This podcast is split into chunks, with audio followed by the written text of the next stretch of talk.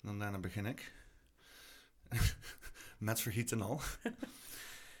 Deze podcast wordt gesponsord door Doc Collins. Breng ambacht weer terug in de schappen. Zo. Oh jee. Ja, het is wel een offer dat je moet brengen. Hè? Het is net een eh, echte religie. ja, inderdaad, ja. Het is, eh, het is inderdaad... eh, oh.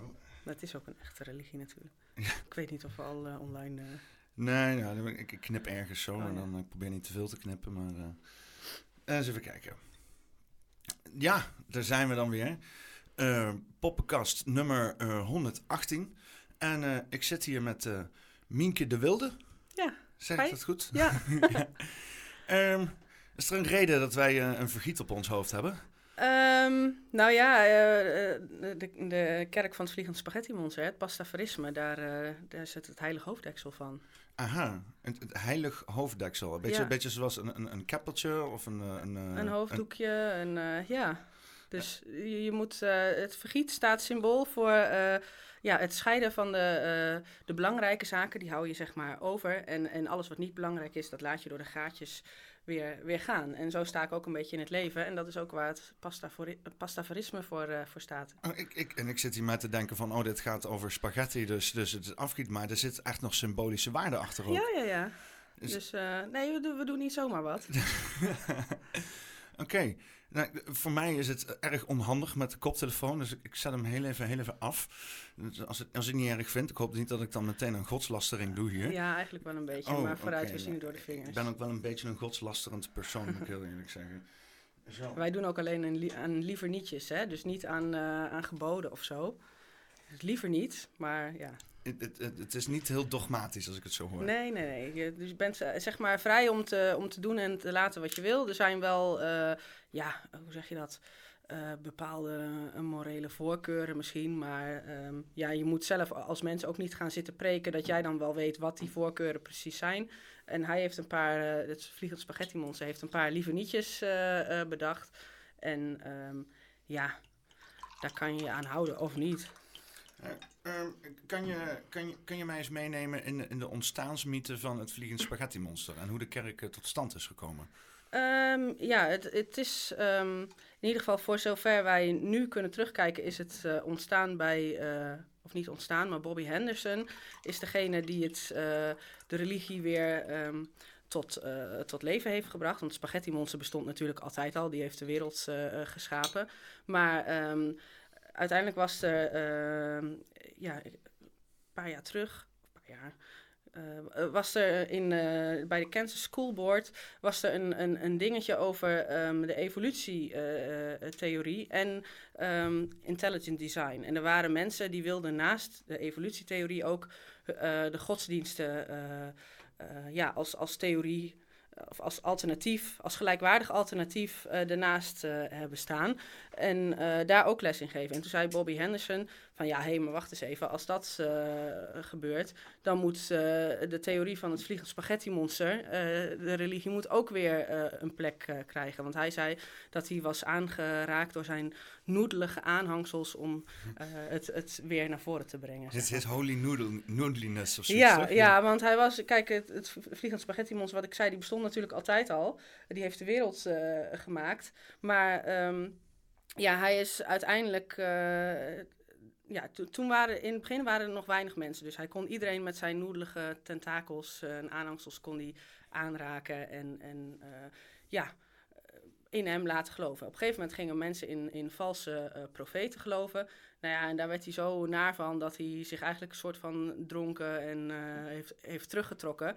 En uiteindelijk zag hij van, oh, nou is de kans er weer. En toen heeft hij Bobby Henderson aangeraakt om ja, zijn bestaan weer in het licht te brengen. Dus, dus Bobby Henderson is, als ik het zo goed begrijp, echt de, de, de profeet van, eh, van eh, de, de, kerk van het Vliegend Spaghetti Monster. Ja. Oké, en hoe, hoe ben jij eh, ermee in aanraking gekomen? Nou ja, ik studeerde rechten en ehm, ik was bij, ik zat in college bij rechtsfilosofie. En daar ging het uh, ook over deze, nou niet over deze zaak, maar over gewoon het, het spaghetti monster in het, uh, in het algemeen. En, um, als casus, zeg maar. Als of... casus, ja. ja. En toen ben ik een beetje gaan googlen, want ik vond het wel, wel interessant. En toen zag ik dat heel toevallig, net in die maand, was er ook in Nederland een, uh, een hoorzitting. Een gemeentelijke uh, hoorzitting, bezwaarzitting eigenlijk. En um, ja, daar heb ik toen doorgemaild van, is dat niet leuk als een soort van schooluitje of zo? We hebben het nu toch over gehad. En uh, nou, daar zijn we dus naartoe geweest. Nou, en dat was echt een, ja, gewoon Monty Python voorstelling eigenlijk. Ik heb zo, ja, je moet dan je lachen inhouden, maar het, het was zo, zo grappig. En, en in eerste instantie dacht ik dus ook wel een beetje van, ja, een beetje grappenmakers, weet je wel. En um, nou, daar ben ik me een beetje in gaan verdiepen. En toen bleek er dus toch eigenlijk veel meer achter te zitten. En ik raakte in contact met die, met die jongen die dat, die dat dus deed. Ja, en zo ben ik er eigenlijk ook een beetje ingerold. En het ook steeds serieuzer gaan nemen. En um, ja, totdat ik uiteindelijk zelf ook de stap heb gezet om me te bekeren. En wat houdt zo'n bekeringsproces in? Moet, je, moet je nog bepaalde tradities, rituelen doen? Hoe gaat dat in zijn, in, zijn, in, zijn, in zijn werking? Nou ja, eigenlijk is het heel simpel. Um, ja, je kon je aanmelden met een, met een knop op de website van de Kerk van het Vliegend Spaghetti Monster.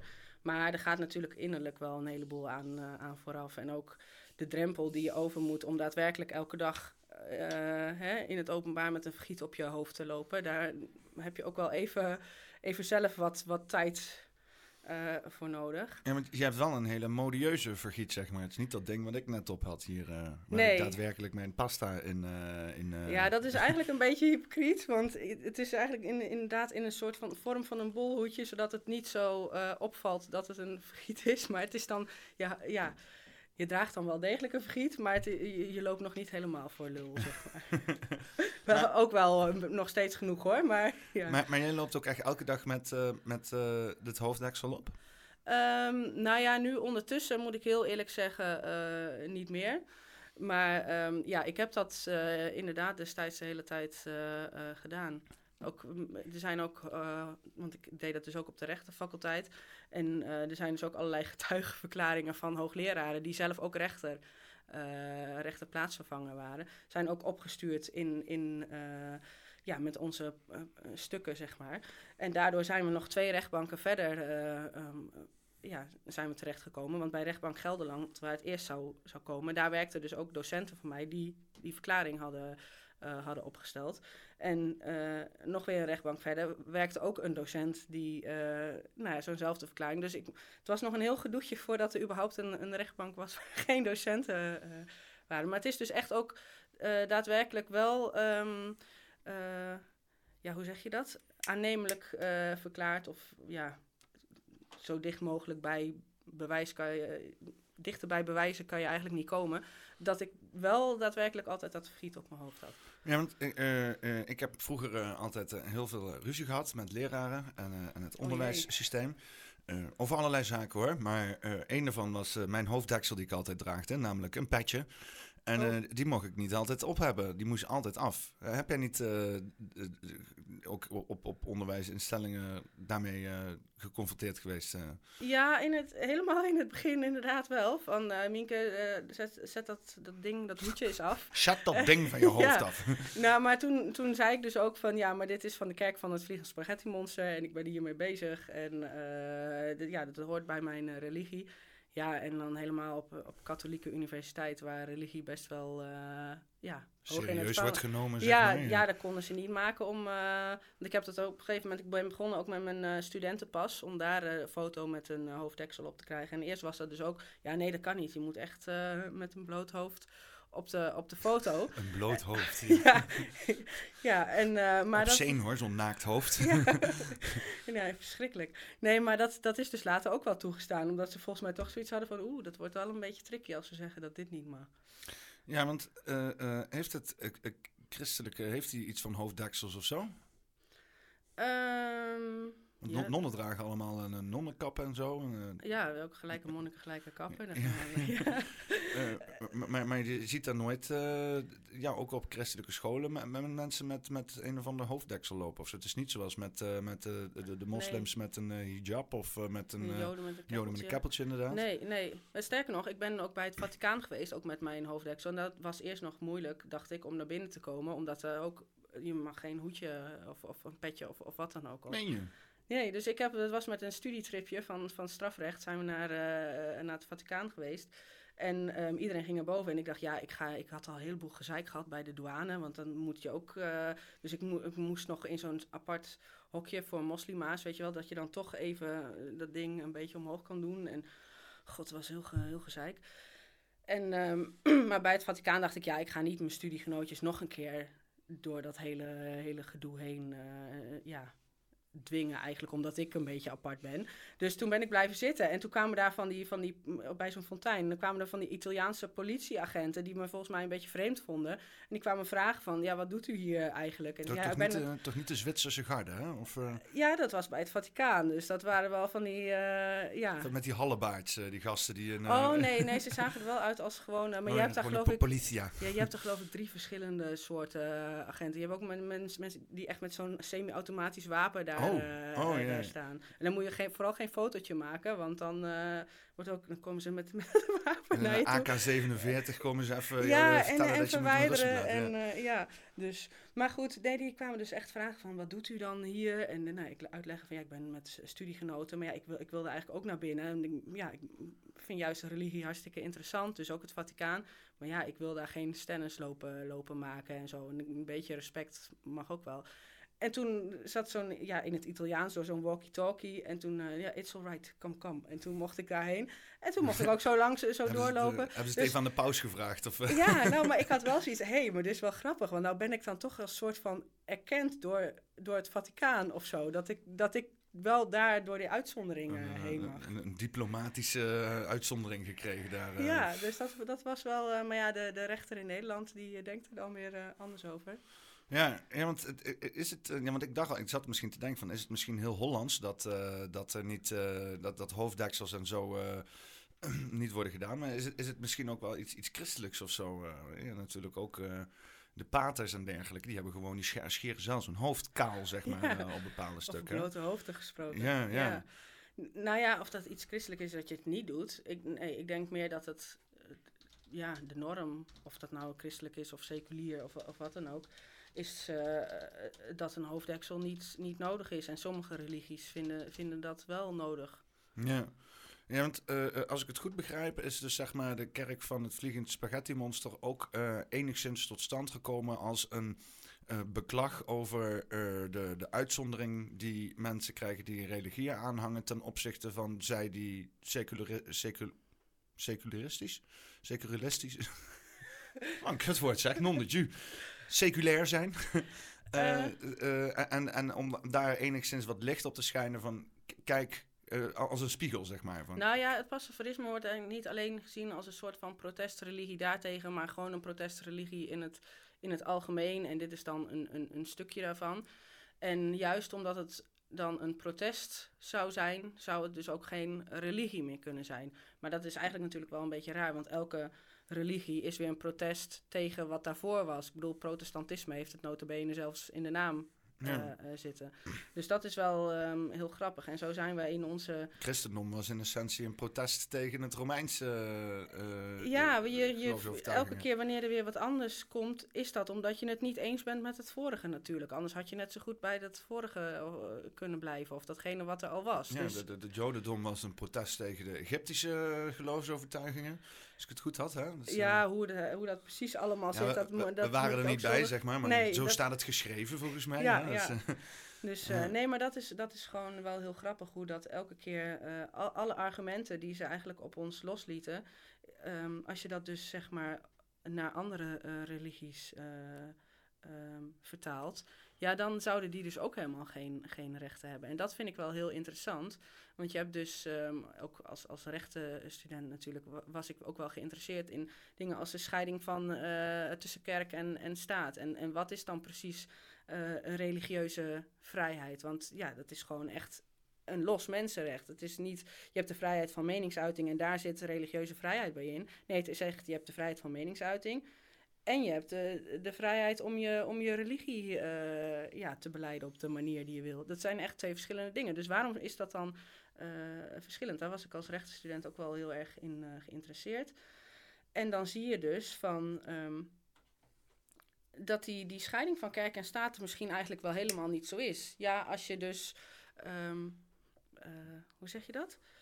Mainstream religies aanhangt, dan is er van alles voor jou geregeld. Dat zijn dan eigenlijk kun je misschien zeggen, je hebt gewoon een systeem van meerdere staatsreligies. Maar als je daar dus buiten valt, uh, en je, eh, dan, ze, dan zegt de staat iemand, die moet ook uiteindelijk bepalen of jij wel religieus bent of niet. Ja, wat houdt die religieuze vrijheid dan in, als de staat dat mag bepalen? En je hebt hier ook een, uh, een man in de politiek rondrennen uh, met een heel blond kapsel die uh, strijdt voor een kopvolle tax en dat soort zaken.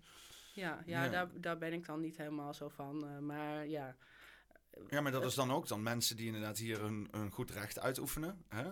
En dan vervolgens uh, vanuit de politiek worden bekritiseerd dat ze dat niet, niet mogen doen. Even kijken, hoe, hoe bedoel je dat? Nou, je hebt dan uh, de, mensen die, die de islam aanhangen. Ja. Die, die, die hebben dan als een van de voorwaarden, of in ieder geval de een wat strenger, de ander wat minder streng, dat ze een, een hijab moeten dragen. Ja. De vrouwen uitzonderlijk. Uh, in Nederland kan je natuurlijk kiezen om dat niet te doen. Dan ten koste met alle consequenties. Want ja, je familie die vindt het misschien niet leuk en mm -hmm. zo. Um, um, maar ja, dan, dan wordt dat vanuit de politiek wordt dat opgepakt als iets wat dan on-Nederlands is. Ja. En dan in mijn optiek stappen ze dan over dat, dat recht heen om ja. je vrijheid van, vrijheid van religie te hebben. Nou, precies. En, om en dat, aan te pakken. Ja, en, en als het gaat over, over hoofddoekjes en zo, dan vind ik, ja, iedereen moet gewoon zelf weten wat hij wat hij draagt. Tenzij je dus weer, want dan, dan soms wordt het weer te ver doorgetrokken. Dan zeggen ja, maar, maar dan politieagenten en zo moeten ook hoofddoekjes kunnen dragen. Ja, nee, want daar heb je dus een uniform. En uniform is dus, dat, het woord zegt het al, uniform. Uni, ja, universeel van vorm.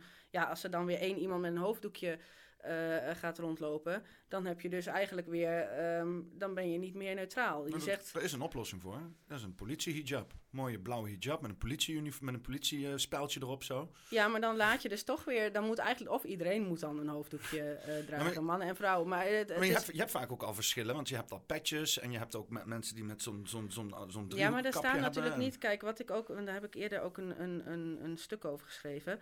Um, Kijk, met een hoofddoekje zeg je dus eigenlijk van... Um, ik, uh, ja, ik geloof in Allah en ik volg zijn, volg zijn regels. En um, ja, daar ben ik ondergeschikt aan, zeg maar.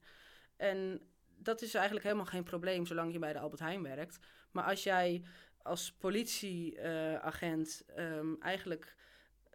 Ja, je moet conformeren naar de, naar de regels van, van de staat en ook andere mensen daaraan moet houden, is het wel heel raar als je zegt: ja, maar eigenlijk vind ik daarboven andere regels, mijn religieuze regels, nog belangrijker. Want maar dat vind je wel, want anders had je dat hoofddoekje niet per se op hoeven te houden. Maar is dat juist niet het hele idee van vrijheid van religie? Nee, nou ja, vrijheid van religie. Ik, ik denk dat je gewoon uh, vrij moet kunnen. Ja, nee, maar je vrijheid van religie is dus. Je, je moet gewoon um, je religie uh, uh, kunnen uiten en, en beleiden wanneer je wil. Maar in je vrije maar, tijd voornamelijk. Ja, het hoeft niet eens per se in je vrije tijd. Maar kijk, als het weer in, in het uh, gedrang komt met andere dingen. Je hebt ook de, dus de scheiding van kerk en staat. Dat zorgt juist voor vrijheid, vrijheid van religie. Want als je dus overal um, uh, moslimagenten hebt, hebt rondlopen. Ja, hoe, voelt, hoe vrij voelt dat dan voor mensen die bijvoorbeeld seculier zijn of, of christen? Je moet voor iedereen die, die vrijheid houden. En soms moet één groep daar dan misschien uh, net een, een, concessie voor doen om, om die, de rest van die vrijheid te houden. Net zoals dat christenen ook niet met een, met een ja, heel duidelijk kruis of zo moeten gaan, gaan rondlopen. Of dat je bijvoorbeeld als, als uh, rechter een keppeltje draagt of zo. Dat is ook niet, niet verstandig, want daarmee is de vrijheid van anderen weer... Is het dan zeg maar dat die, die vrijheid van uh, religie ook komt met een, een, een, een, zekere verantwoordelijkheid en daarmee restricties ja. als jij wel wil bewegen in bepaalde omstandigheden? Dus dat je zegt van, oh, ik, ik, ik, ik, ben, ik heb een religieuze achtergrond, uh, maar ik wil dan wel werken voor de staat. Dat je dan dat, daar ergens uh, concessies in moet doen. Ja, en het hoeft ook niet al het werk voor de staat. Kijk, als jij gemeenteambtenaar bent of zo, ja, dan denk ik, ja, Leraar. vind ik er misschien niet, niet leraar, zou ik ook niet echt problemen eh, mee hebben. Maar zodra jij andere mensen aan de regels van de overheid moet gaan houden en je straalt zelf met je hoofddoekje uit, maar ik vind eigenlijk andere regels belangrijker, ja, dan wordt het een heel raar iets natuurlijk. Ja, want in mijn optiek is eh, zo'n zo'n zo'n hoofddoekje. ehm, het is natuurlijk heel erg nu eh, gericht op het islam en zo. Maar het, het hoeft niet per se islamitisch te zijn. Want zoals ik het zie is. nou ja, eh, een keppeltje of zo is hetzelfde of een kruis. Ja, oké, maar zo'n zo'n hoofddoek kan ook eh, eh, uitstralen eh, van eh, ik ben een kuise vrouw. Of eh, ik, ben, eh, ik, ik, wil, ik wil graag mijn, mijn vrouwelijke schoonheid beschermen voor een select groepje mensen. Wat, wat Ja, natuurlijk de dat essentie is, dat is- van, van het islamgeloof, maar dat kan je daar ook buiten Ja. trekken in principe. Nee, dat, Gebeurt niet, maar... Nee, ja, ik wou zeggen, dat, eh, die, die connotatie heeft het natuurlijk wel een beetje. Kijk, mijn oma die had vroeger, als het regende, dan zat dan zo'n permanent of zo, weet je wel. En dan had ze ook zo- zo'n plastic kapje altijd over de haren buiten. Ja, eh, ik bedoel, tuurlijk, je, je kan ook gewoon je hoofd bedekken omdat je dat, omdat je dat leuk vindt of mooi vindt of, of weet ik veel wat. Of soms vrouwen die, die, die kanker hebben of zo, weet je wel, Ja. met chemotherapie. Maar ehm, Ja, want hoe zou dat dan inderdaad zijn? Hè? Dat je dus inderdaad eh, kanker hebt, chemotherapie bent en je bent eh, bij de politie eh, op dat moment. Zou dan zo'n persoon ehm, privileges moeten krijgen om, wel een hoofddeksel te dragen als dan de andere collega's dat niet doen? Ja, dat weet ik eigenlijk niet. Ja, ik, ik denk eigenlijk omdat je dus. Het gaat ook om de, de, de, de mogelijke schijn die je wekt bij, bij mensen. Ik, dat, vind ik een, dat vind ik een moeilijk. Ik denk eigenlijk dat, dat je dat ook niet. Wat zou jij doen als politiechef? Nou ja, sowieso denk ik dat, dat iemand die eruit ziet alsof.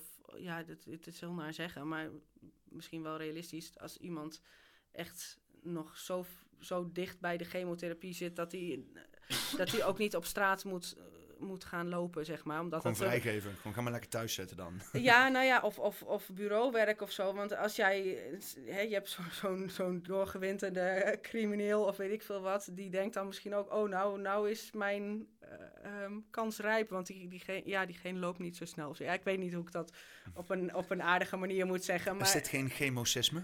ja, nee, ja, maar hè, ik, ik, ik weet ik veel. Ik ben ook maar wat aan het, eh, Ja, aan, het- bedenken. Maar dat, dat zijn toch dingen dat ik, ja, als iemand er echt heel ziek of, of eh, uitziet. En, en jij, je moet ook wel een beetje gezag uitstralen, denk ik. Ja, je moet natuurlijk ook een bepaalde fitheid hebben als je voor zo'n... eh, zo'n ja, dus ik denk dat het, dat, dat eigenlijk, ja, Is niet, is niet van toepassing. denk ik. Ja, Ja. ik, ik weet het niet. Maar ja, ik vind het ingewikkeld. Ehm, eerst even een, eh, een, een vraag. Stel, hè, want ik heb hier even de site erbij gepakt van eh, de kerk van het Vliegend Spaghetti Monster. En dan kunnen mensen his noodliness zien. En is dit dan ook Adam? Of, eh, Ehm, ja, eh, of Bobby Henderson dan misschien. Oh, eh, ah, ja. ja, die is, die is aangeraakt door zijn... eh, Oh ja, inderdaad. Ja, Oké, Ja. dus we zien hier noodliness en Bobby Henderson. ja, toen- eh, dat zie ik erin hoor. ge- ge- geschilderd door, eh, ook eh, door, eh, god, heet hij ook weer? eh, Mike, Mike Michelangelo? Of wat is het ook weer? eh? Ja, nee, dit is ja, eh, Gods wegen zijn ondoorgrondelijk. Die en die van Spaghetti Monster ook. Ja, ik weet niet waar dit vandaan komt. Het was er in één keer. het, het staat niet geschreven, het staat geschilderd. Ja. Ehm, eh, wat kunnen mensen doen om zichzelf in te schrijven? Als ik het goed eh, begrijp, kan dat via deze, deze website, toch? Eh, ja, je kan je daar inschrijven. Ja, je hoeft je ook niet per se in te schrijven om pastafariër te worden. Maar Niet? dat, Kan je kan gewoon een, eh, een, kan een jezelf- vergiet op je hoofd zetten en voilà. ja, je kan jezelf pastafariër... We zijn niet zo dogmatisch. Je kan gewoon, ja... Dus, maar dat, die, dat inschrijven is een, is een mogelijkheid. Of gewoon, eh, als je het helemaal officieel wil doen en je krijgt een, eh, je wil een pasje, zeg maar, dan kan je ook op de Amerikaanse eh, eh, site inschrijven. Dan krijg je Mhm. echt een certificaat en zo, en met een nummer, Oké. hoeveel, hoeveelste je bent. Oh. Maar Hoe- ik moet heel eerlijk zeggen, ja, ik ben een hypocriet, ik heb dat nooit gedaan, dus ik ben niet eens een echte. Oh, Ik ben, ben dan, zeg maar, ik ben niet eens volgens de rechten dan nep-religieus, maar neppe-nep-religieus ook dat is nog. een buitenkerkelijke pastafari. En, eh, Ja, dus het wordt eigenlijk eh, ja, heel, heel vreemd. Heel complex zo. Ja, Maar eh, ehm, ehm, eh, eh, ja, je, kan, je kan je dus hier inschrijven dan. En dan, dan ben je lid van, van, van die kerk, als ik het goed begrijp. En wat, wat, is, wat is hier de, dus wat is überhaupt de meerwaarde van jezelf inschrijven hier? Het gevoel om erbij te horen, denk ik. Oh, oké. nou, ja, dat is ook belangrijk. Hè? Ja. Ik bedoel, we hebben ja, allemaal je, een plekje je nodig. krijgt eh, hè, misschien een mailtje of zo. Ja. ja, want eh, hoe, Ik- hoe staat ik het? moet heel eerlijk zeggen, ik, ik ben zelf ehm, een tijdje terug dus ook uit de, uit de kerk gegooid. Of nou, niet gegooid, maar het Oh, je was... bent het excommunicated ja, gewoon. eh. het, het werd ingewikkeld. Ik, ook de, de pastafariërs bleken niet even eh, tolerant als dat ik dacht. Dus eigenlijk dus, Begonnen dus deze, ja, er is al een schisma ontstaan. ja, ja, Een schisme. ja. Dus je hebt nu ook gewoon eh protestantse pastafaris. eh ja. protestfaris. Nee, ik weet het ook niet. Eh, ja, want hoe, hoe staat het er inmiddels met de kerk voor? eh? want eh, ja, inmiddels... eh, ik wil eerst even een kleine inleiding geven. Hè, want eh, ik, ik, ik, ik, voorgaand, eh, voor eh, de, de, de afgelopen drie jaar aan eh debakel die over de hele wereld is uitgeroepen... eh, eh, was ik eh, fel anti-religieus. Gewoon... Ik had zoiets van. ik, ik, ik had niks tegen spirituali- spiritualiteit. Mensen moeten gewoon hun eigen levensovertuiging hebben. Maar als mensen samen gaan komen om dan eh, een of andere groeps eh, eh, spirituele beleving te, te, te, te doen. En dan inderdaad heel dogmatisch te zijn naar hunzelf, elkaar en vooral naar anderen toe. Dan had ik zoiets van ja, dat, dat mag wel een keer afgelopen zijn. Anno eh, 2019, laten we zeggen. mhm. Nou, toen kwam 2020 en toen zag ik dus wel een bepaalde beweging ontstaan. Waarbij dus ja, wij als burgers hier in Nederland allerlei grondrechten werden ontzien. Hè. Mochten niet meer naar buiten, moesten allerlei dingen in ons doen, op ons Ja. doen. Eh, en anders, eh, ik, heb, ik heb aardig de dans ontsprongen, maar sommige mensen werden echt verplicht. Dan wel niet met sociale druk, dan wel niet gewoon letterlijk eh, met, met chantage voor het verliezen van, van, van hun, eh, een levensonderhoud. Ehm, eh, hoe grondig dat was. Want eh, heel veel mensen die wisten niet dat ze gewoon konden liegen tegen hun werkgever. want een werkgever die mocht helemaal niet, eh, die had helemaal geen inzicht over wat je in je lichaam stopt en zo. Maar heel veel mensen die zijn dan te eerlijk of te oprecht. En die vonden niet dat ze moeten liegen. Of sommige mensen kunnen gewoon helemaal niet liegen. Het is ook idioot dat, dat je überhaupt het gevoel zou... dat je moet liegen, dat dat nodig is, zeg maar. Ja. Al doen we het met z'n allen, eh, wat is een onderzoek? Iets van eh, tien keer per dag of zo? Vertellen we Ja, maar ik. Dus bedoel, ja. voor, voor dit, eh, Ja. ja... Nou ja, het, is ook idioot. ja. Maar wat ik dus zag is een ontwikkeling waarbij dus eh, eh, eh, eh, mensen die dus inderdaad bij kerken waren en nou het Urk en eh, de Bi- Bijbelbelt en Mhm. Barneveld en al dat soort dingen ehm, nog wel mochten samenkomen. Hè? En dat de staat hun niks konden maken omdat hun die eh, kerkelijke rechten hadden. En vanaf dat punt ben ik opnieuw gaan heroverwegen. Denk ik van hé, hey, dit eh, is best, best goed eigenlijk, zeg maar, om jezelf op die manier in te dekken. Eh, om om, om, om eh, en dan niet zozeer vanaf die. Ik, ik ben anders gaan kijken tegen, tegen religie. Dat het toch een soort van nieuwe vorm van vrijheid geeft. waarin je eh, eh, eh, Ja, je rechten om samen te komen wat, wat meer gezekerd hebt. Ik vind het heel raar eigenlijk dat dat dus alleen maar, dat het dus ook weer zo'n privilege is. Want dit was dus, mensen hebben mij heel lang voor gek verklaard. Hè, van waarom doe je die, die rechtszaken en zet je jezelf voor lul. Het is een grapje en het is toch niet grappig meer, hahaha. En, ehm, maar ik bleef maar vol, je hebt, je hebt gewoon religieuze privileges. En eh, dat, die nu, dat dat nu nog niet zulke prangende eh, vragen zijn, wil niet zeggen dat dat ooit eh, kan gebeuren. Kijk, dit gaat dan over religieuze hoofdbedekking. Maar inderdaad, eh, zoals dat, dat je kerken niet, eh, niet binnen mag, mag, mag vallen of zo. Ik bedoel, de zusters van Sint Walburga, dat was eigenlijk eh, ja, een soort van, van hoerenkeet. En die hadden zichzelf dus ook als, als Satanskerk ja, een soort van religieuze status toebedicht. Nou, dat is allemaal ook door de rechter destijds weggevaagd. Maar die hadden dus zoiets van, als wij dus ons als religie vermommen, dan kunnen we doen en laten wat we willen met die, eh, nou ja, hè, op de wallen en zo. Maar dan hebben we geen last van politie-invallen. En je had op een gegeven moment toch ook die rokerskerk, toen het roken werd afgeschaft. eh, Rokerskerk, dat meen je niet. ja, dat, maar dat was dus ook tijdens eh, dat ze eerst mocht je roken in de kroeg. En later, dan, ja, dat was allemaal werd taboe. En toen hadden zij zoiets van, nou, dan worden we de rokerskerk. En dan mogen ze niet, dan zijn wij gevrijwaard. En dan, dan kunnen wij gewoon blijven roken. Maar ja, dan heet een kerk, nou ja, boeiend. Maar hè, we doen eigenlijk hetzelfde als anders. Maar we zijn een kerk en dan mag het. En dat is dus ook door de rechter aan de, aan de kant geveegd. Omdat dat allemaal niet echt religieus was. Dat, en dat bepaalt dan inderdaad weer eh, die overheid. Maar tegelijkertijd, ehm, ja, de, de christenen eh, die mogen dus wel, want dat is wel een, een echte religie. Dus eigenlijk zegt de overheid van, ja, jij bent wel geloofwaardig gelovige en die anderen niet. Maar eigenlijk als je niet gelooft, vind je alles een beetje gek, toch? Ik bedoel dat een man over water kan lopen of, of zeeën kan splijten of uh, weet ik veel, dat er zoveel maagden voor je klaarstaan als je jezelf opblaast of zo. Ja, vind ik ook een beetje apart.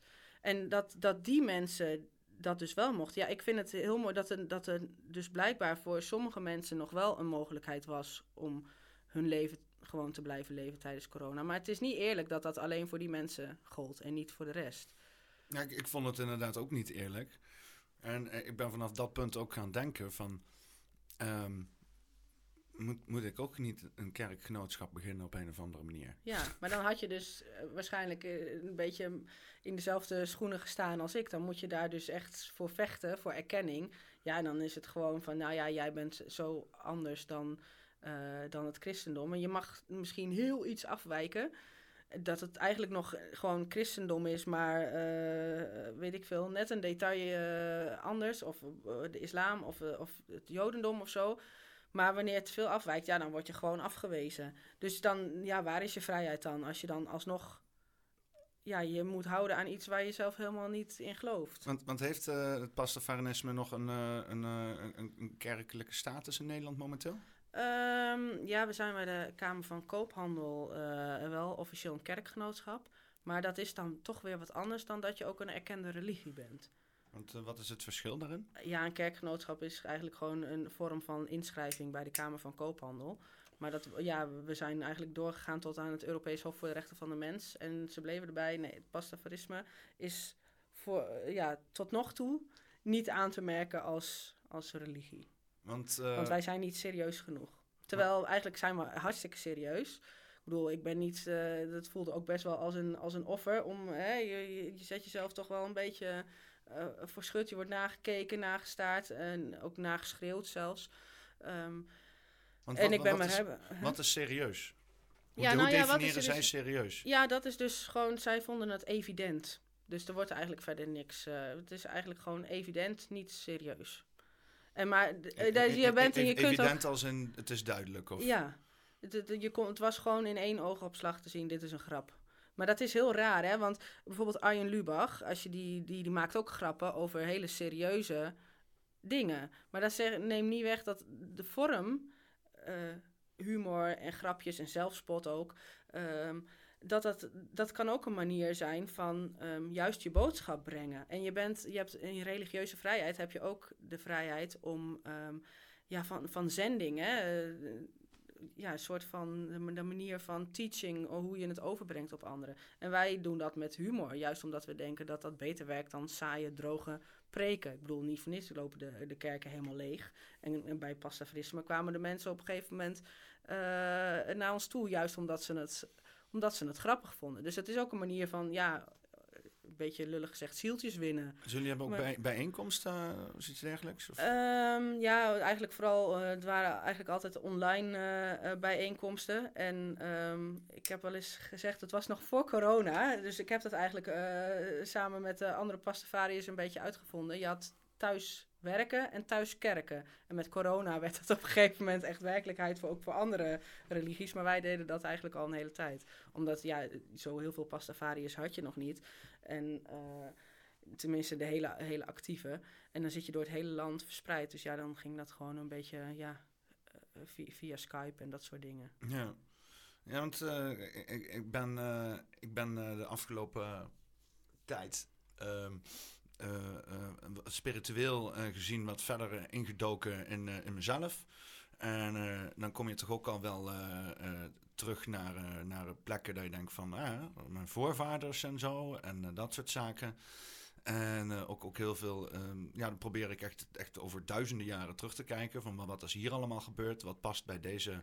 Je bent echt deze... je stamboom gaan terugzoeken of zo? Nou, dat ook. Ik okay. heet Van Asselt van de achternaam, dat is terug te leiden naar een klein dorpsje in, in, in Limburg. Oh. En de, de Asselt, Asselt, maar het, het, is ook misschien Aslo. ik heb toevallig mijn oom even een mooi boek bijgehouden waar alle, alle verhalen in staan van verschillende familietakken.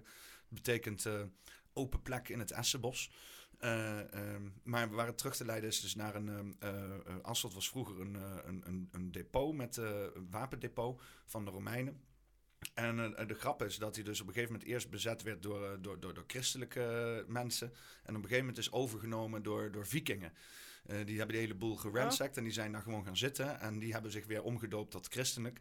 Eh, maar ja, zo zie je dus inderdaad allerlei bewegingen van mensen die ook allerlei overtuigingen hadden. Mhm. Want natuurlijk, die vikingen die hadden weer eh, allerlei uh, natuurgeloofsovertuigingen. dus, dus dat hele paganisme, hè, zoals Ja. het christelijke dat zegt.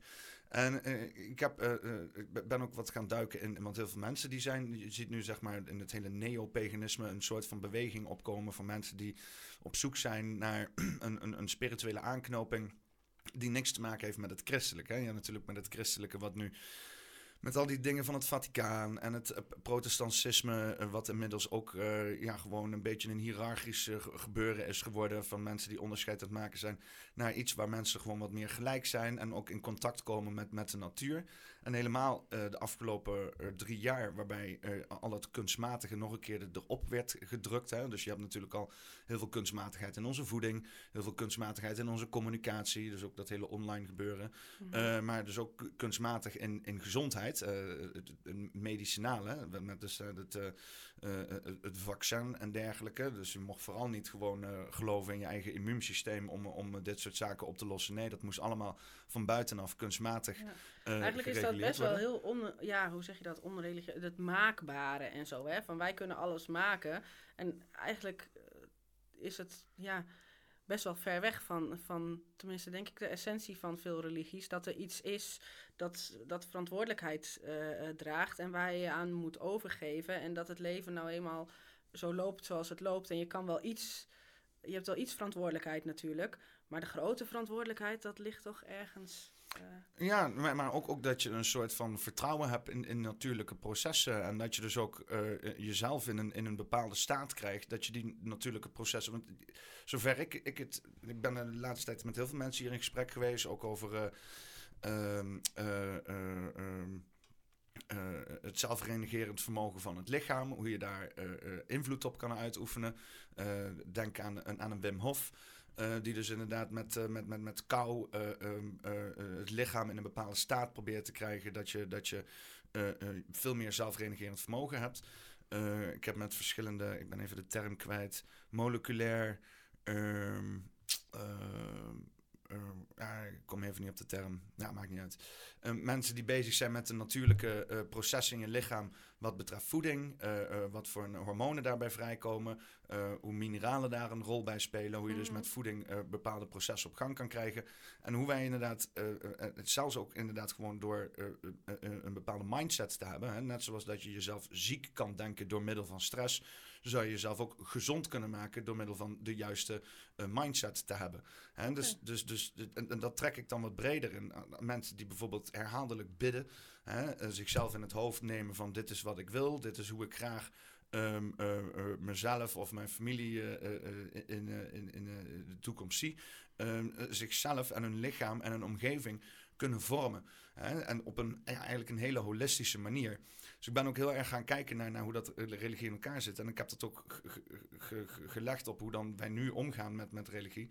En eigenlijk hoe de afgelopen duizend jaar bijvoorbeeld het christendom is ingedeeld. Waarbij het voornamelijk gaat voor politieke controle. En, dus, uh, uh, en ik weet niet tot hoe ver dat met het christendom teruggaat. Want hoe verder ik terugkijk, hoe, hoe constant ik op, opnieuw maar weer moet concluderen van... Oh, de, volgens mij was het hier alleen maar om, om populatiecontrole en, en machtspelletjes en al dat soort zaken. Uh, en, en daarom heb ik dus interesse genomen in, dus in de natuurvolkeren hier in, in, in, in, in Nederland en in, in Noorwegen en de Germaanse cultuur. Mhm. Waarbij dus eigenlijk mensen in, in kleinere uh, um, groepen uh, controle namen over, over hun eigen situatie. Hè? Dus door inderdaad samen te komen, tradities ja. uit te oefenen, misschien rituelen te doen om Ja. uh, zo verbinding te zoeken en, en, en dichter bij elkaar te komen. En ook, um, uh, hè, dus, dus als, je, als je het hebt over allerlei holistische geneeswijzes, uh, handoplegging, energetische zaken en zo. Dat je dus mensen in staat kan krijgen waarbij ze dus veel meer zelfre, re, re, zelfrenigerend kunnen zijn.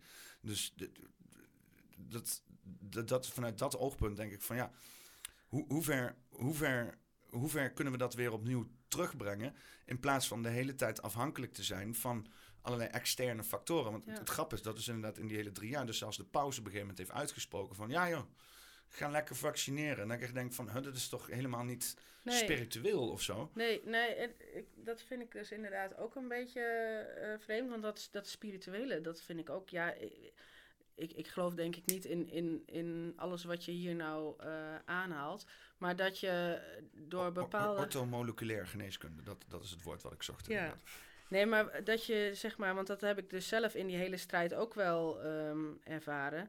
Ik was bijvoorbeeld altijd best wel heel erg bezig ook met ehm, ja, wat anderen van, van mij vonden en zo, weet je wel. En dan zet je dat, dat, dat vergiet op je hoofd en je gaat uiteindelijk gewoon met blik op oneindig en je, je, je ziet inderdaad mensen nakijken en fluisteren achter je. Dat hoor je dan ook gewoon prima. En, maar op een gegeven moment eh, raak je ook een soort van getraind of zo. En gek genoeg gaf me dat dus juist echt daadwerkelijk een soort van, nou ja, spiritueel is ook een beetje een groot woord. Nou, het klinkt Maar- als een spirituele ervaring. Ja, het, het, ik ben er wel echt, nou, ja, ik, ik voel me als een zweefteef, maar wel echt een soort van ander mens van geworden. Dat ik dus inderdaad echt het, ehm, ja, het nare kon laten gaan door die gaatjes, weet je wel. En het mooie kon behouden van, ja, je moet gewoon jezelf zijn en, en lak aan, aan wat anderen van je, eh, van je denken.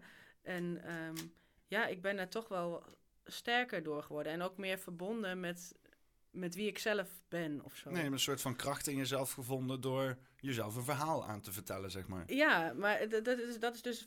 Kijk, iedereen heeft dan zoiets van... ehm, ja, Minke en die, die, dat hele pastafarisme en zo... dat is allemaal maar een grap en niet serieus. En eh, dat, dat kun je ook niet serieus nemen. Maar tuurlijk, er is een heleboel humor en, en bepaalde eh, protestelementen en zo. Maar doordat je dat bent gaan doen... en nou ja, heel een beetje woke links... die lived experiences die je daarmee mee krijgt... maken inderdaad een, toch een ander mens van je. Ook doordat je ziet hoe, hoe anderen... ehm, ook de, de, de, de, de overheid en de rechters en, en eh, nou ja, ook docenten en zo met je, met je omgaan. Je, je bepaalde nederigheid ehm, krijg je ervan. Omdat je, ja, je, je voelt je ook letterlijk soms af en toe een beetje vernederd of zo. Maar ehm, aan de andere kant word je daar ook weer sterk van. Want je ziet dus inderdaad van, oh, degene die er nou nog wel voor me zijn, dat is het, dat is het belangrijkste. Dat is de kern eigenlijk. Dus Ja. eigenlijk heel, heel religieus juist weer. Ehm, ja, met, met, met een nepreligie dan, volgens de Wat zijn nou net lift, lifting of lived experience. lift experiences? Wat, Ja, wat dat- is dat- dat? Ja, dat is toch wat, wat ja, ik moet eigenlijk Ja, normaal... ik, ik heb er nog nooit van oh, gehoord. ik moet hoor, dus- normaal altijd een beetje om. Dat is dus ook van. ehm, ja, lived experience. Als jij je een vrouw voelt, dan, dan ben je ook een vrouw. Maakt niet uit wat je, hè, eh, wat je chromosomen Oh, zijn of zo. lived experiences, Ja. geleefde ervaringen. Ja, ja. Ik, Ja, ik zat ik te zit- denken aan lift experience, als een ding die op en Oh, neer gaat of zo. Nee. Dat is zo'n gevoel in de maag of zo. Ik denk, wat? Ja, je voel, oh, jij hebt het met religieus. Dan voel je je opgelift of om, omhoog getild naar iets. eh, ja. Ja, dus eh, misschien wel enigszins omhoog getild eh, of zo. ja. Nee, ja, ja want eh, eh, eh, ja, ik, ik, ik- vind het, ik vind ik ben, ik ben altijd een heel, heel pragmatisch mens geweest. Ik, kom uit een gezin van, van, van een technici en een communicatie-expert en coachingsexpert. En dat is allemaal heel, ja, de, de, de psychologie kant ervan, eh, de, de, de technische kant, wetenschappelijke kant ervan. Mhm. Dus ik heb nooit echt ehm, spiritueel van huis uit meegekregen. Maar ik heb, en dat was nog voorgaand met de hele pandemie, dat ik op een gegeven moment wel echt eh, eh, voor mezelf conclusie trok van ja, dit, dit, dit, dit leven. Hè, want er gebeurde mij op een gegeven moment, overkwamen mij allemaal zaken dat dat, waar ik geen verklaring voor had. Waarbij als ik daar te veel over na ging denken, dat ik er alleen maar gek van werd. En dat ik denk van ja, ik moet het maar gewoon over me heen laten komen. Ja. Dat ik dacht van het, het leven is nou eenmaal spiritueel. ja, of gewoon absurd. Dat kan ook. Ja, maar dat, dat, is, dat vind ik dan weer zo'n beetje een, een dooddoener zo van. Hè? Zo Nou, van, nee, ah, maar het is gewoon absurd, dus denk er maar niet te veel over na. Nee, maar met ja, juist absurdisme. eh, Ik, ik vind het juist heel. Het, het geeft mij een soort van. ehm, ja, zo, ja, dat klinkt. Ik voel me dan zo'n zweefteef. Maar een soort van spirituele ervaring om ook daarover na te denken hoe absurd het leven is. En hoe het dan toch weer soms op zijn pootjes terechtkomt. En ja, al die gekke toevalligheden die dan toch weer op een of andere manier sens maken voor, je, voor jezelf of zo. Ik weet. Maar, is het niet heel mooi om daar een bepaald verhaal voor jezelf aan te, aan te maken? Om dan niet zeg maar eh, de hele tijd eh, in, in, in, een of andere mindfuck te komen, zeg maar. Zodat je het een beetje aanknopingspunten voor jezelf eh, kan, kan geven. Ja, het, het, het zou kunnen. Ik bedoel, natuurlijk. Iedereen maakt denk ik ook een verhaal voor, zich, voor zichzelf. Maar of dat spe- specifiek echt iets religieus of spiritueels moet, moet zijn.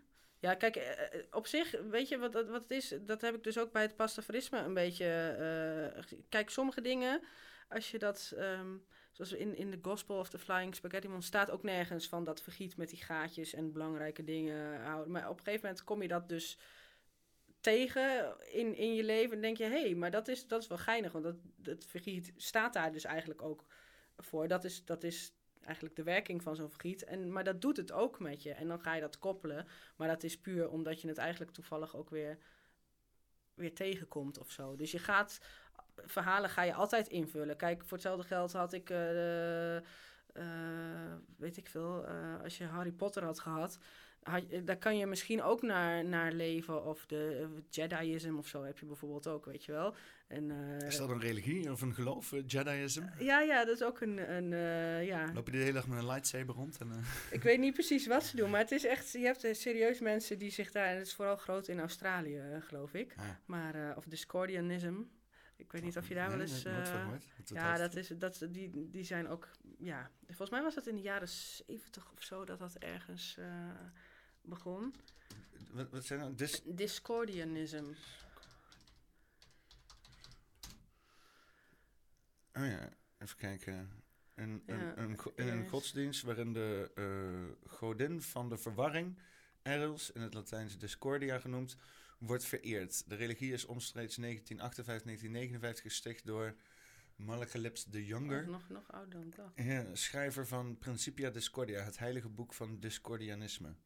Ja, even kijken. De verlichte mens ziet volgens het Discordianisme dat de definitie en van orde en wanorde afhankelijk zijn van het standpunt dat men inneemt. Het geloof dat de orde meer waar- eh, waarde heeft, noemt het Discordianisme de illusie. Ja. Allemaal termen, jongens, non de tu. Het geloof dat de wanorde meer waarde heeft, noemt men Discordianisme. De eh, er, er, er- Jezus, even- Eristische illusie. dan moet ik even inzoomen hoor, want... eh eh, leer, waar is hier? Oké, het eh anareli- anarnistische illusie. Het geloof dat wanorde meerwaarde heeft, noem... Oh ja, maar even we. Ja, maar dat is dus inderdaad ook dat absurdisme en, en ook, ja, ik weet niet, ik, ik heb er een, een stukje van gezien en ik kan niet meer helemaal eh, vertellen wat ik er nou mooi aan, maar het, het klonk ook wel als iets van, nou ja, als ik toen geleefd had, dan had ik me misschien daar wel bij, eh, bij aangesloten.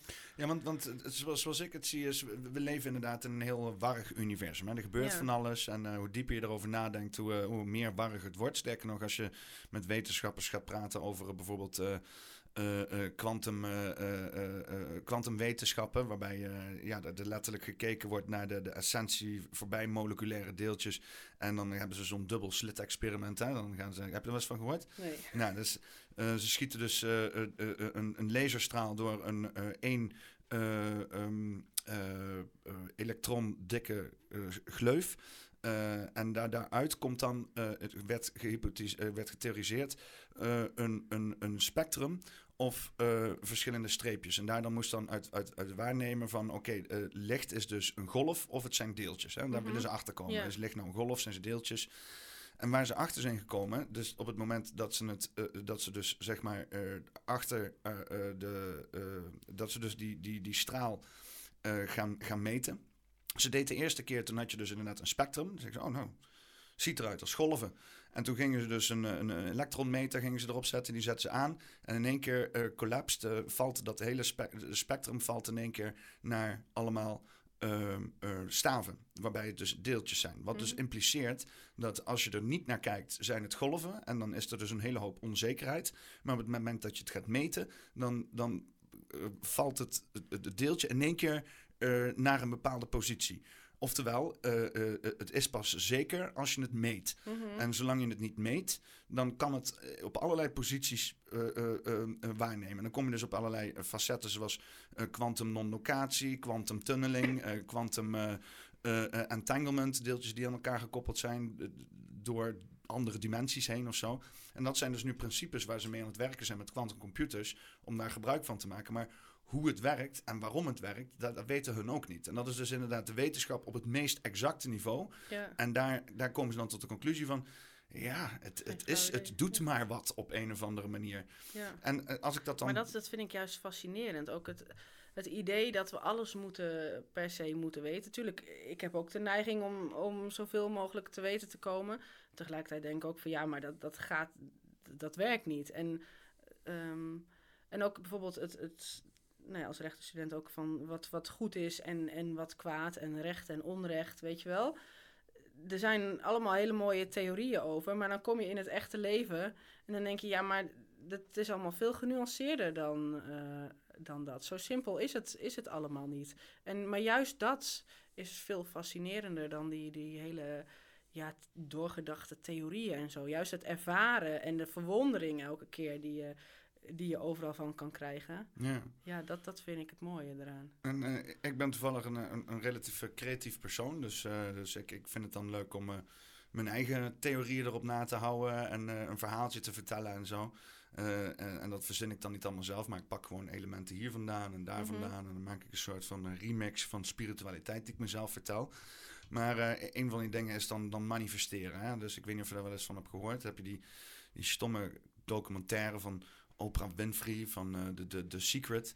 Waarbij ze dus inderdaad zeggen, als jij het in je hoofd neemt en als jij dat dan Oh ja. eh, eh, plakt op een bo- moodboard, dan kan je dat voor jezelf allemaal waarmaken. Maar je geeft je eigenlijk daarmee, even heel plat geslagen gezegd, gewoon een stip op de horizon waar je eigenlijk naartoe wil.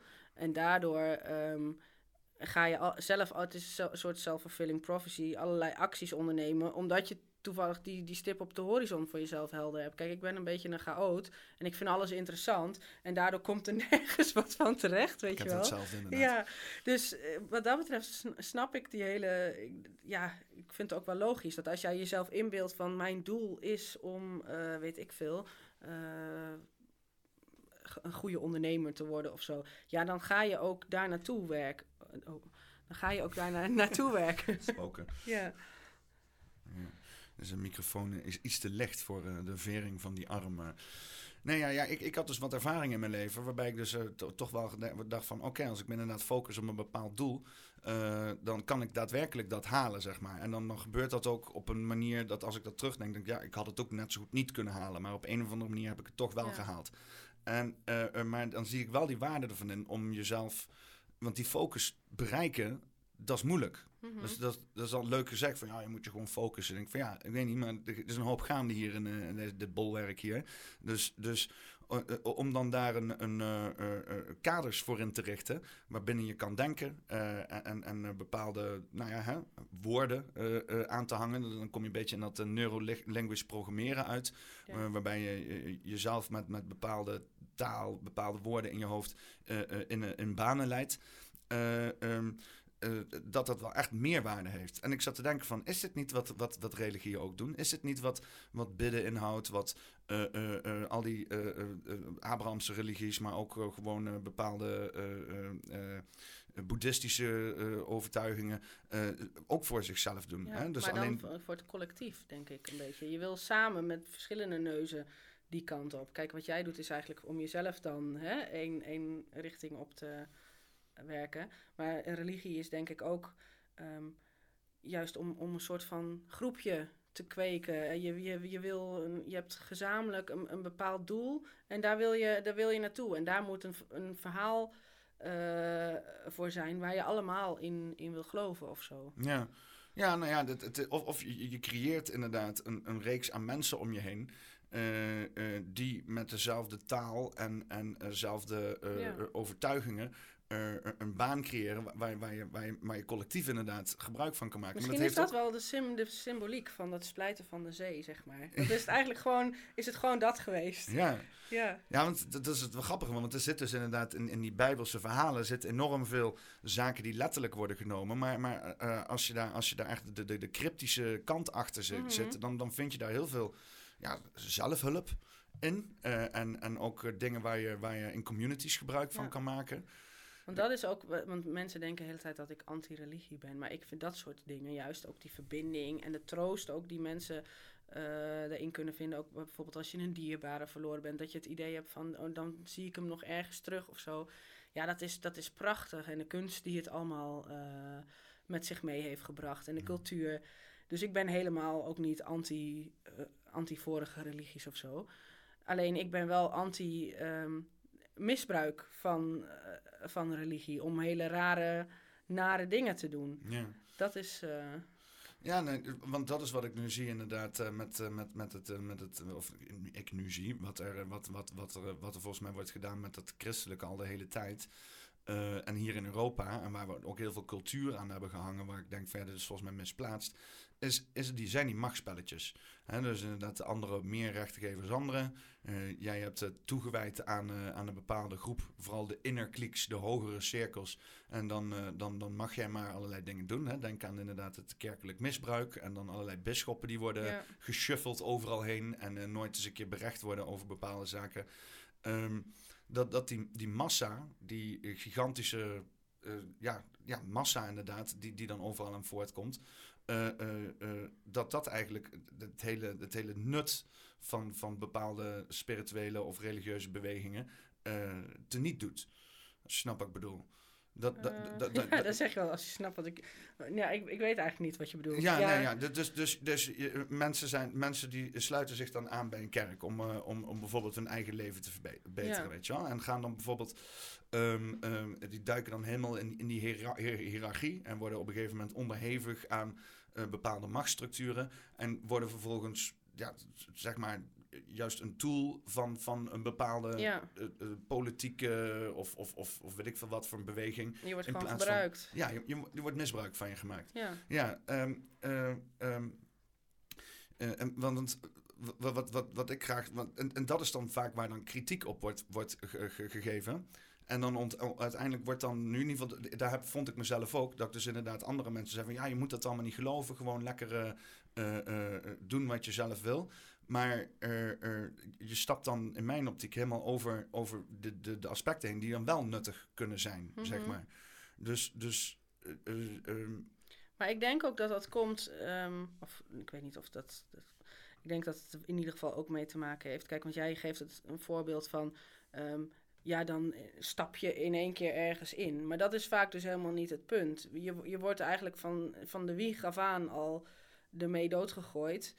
Dat jij die bepaalde religie hebt en dat je, je weet niet anders, zeg maar. En dat vind ik ook. En soms ga je dan ook nog echt naar zo'n naar zo'n religieuze school toe.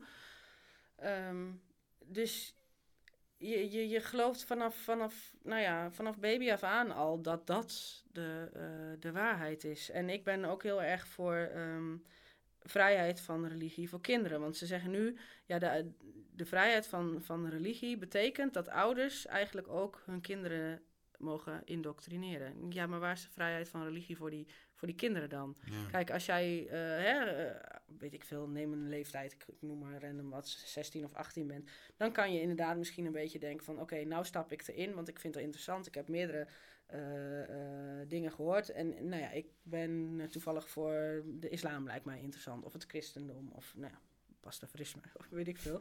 Eh, maar dan heb je ook die, dat rugzakje om te kunnen zien van, hé, hey, maar dit is niet wat mij verder helpt. Dit is wat, wat degene daar, daarboven, weet je wel, die machtige hoge heren, eh, want vaak zijn het heren, eh, eh, wat, wat in hun straatje past. Maar als jij vanaf kleins af aan eigenlijk al wordt geïndoctrineerd en, en, en, en gegijzeld door een soort van ehm, idee wat, wat de waarheid is, dan zie je dat denk ik niet eens meer.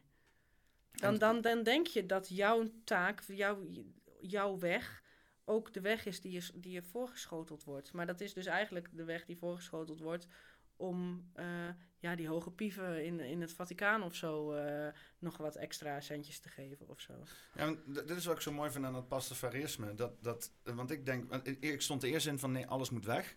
Maar ik sta er inmiddels in, denk ik, van nee, de oplossing is volgens mij juist meer diversiteit daarin. Hè? Dus, dus eigenlijk moet, moeten er meer religies komen uh, uh, die, dan, die dan kleiner zijn. Dat je juist wordt blootgesteld aan allerlei Ja. verschillende geloofsovertuigingen. Nou, nou, want mensen die, die zitten dus ook steeds. Want dat, dat, jij hebt het al gelijk over religies. Ik heb het meer over de, de, de uitingsvormen. Maar mensen zeiden dus ook de hele tijd tegen mij: van ja, maar wat wil je dan? Wil je die hoofddoekjes verbieden of zo? Nee.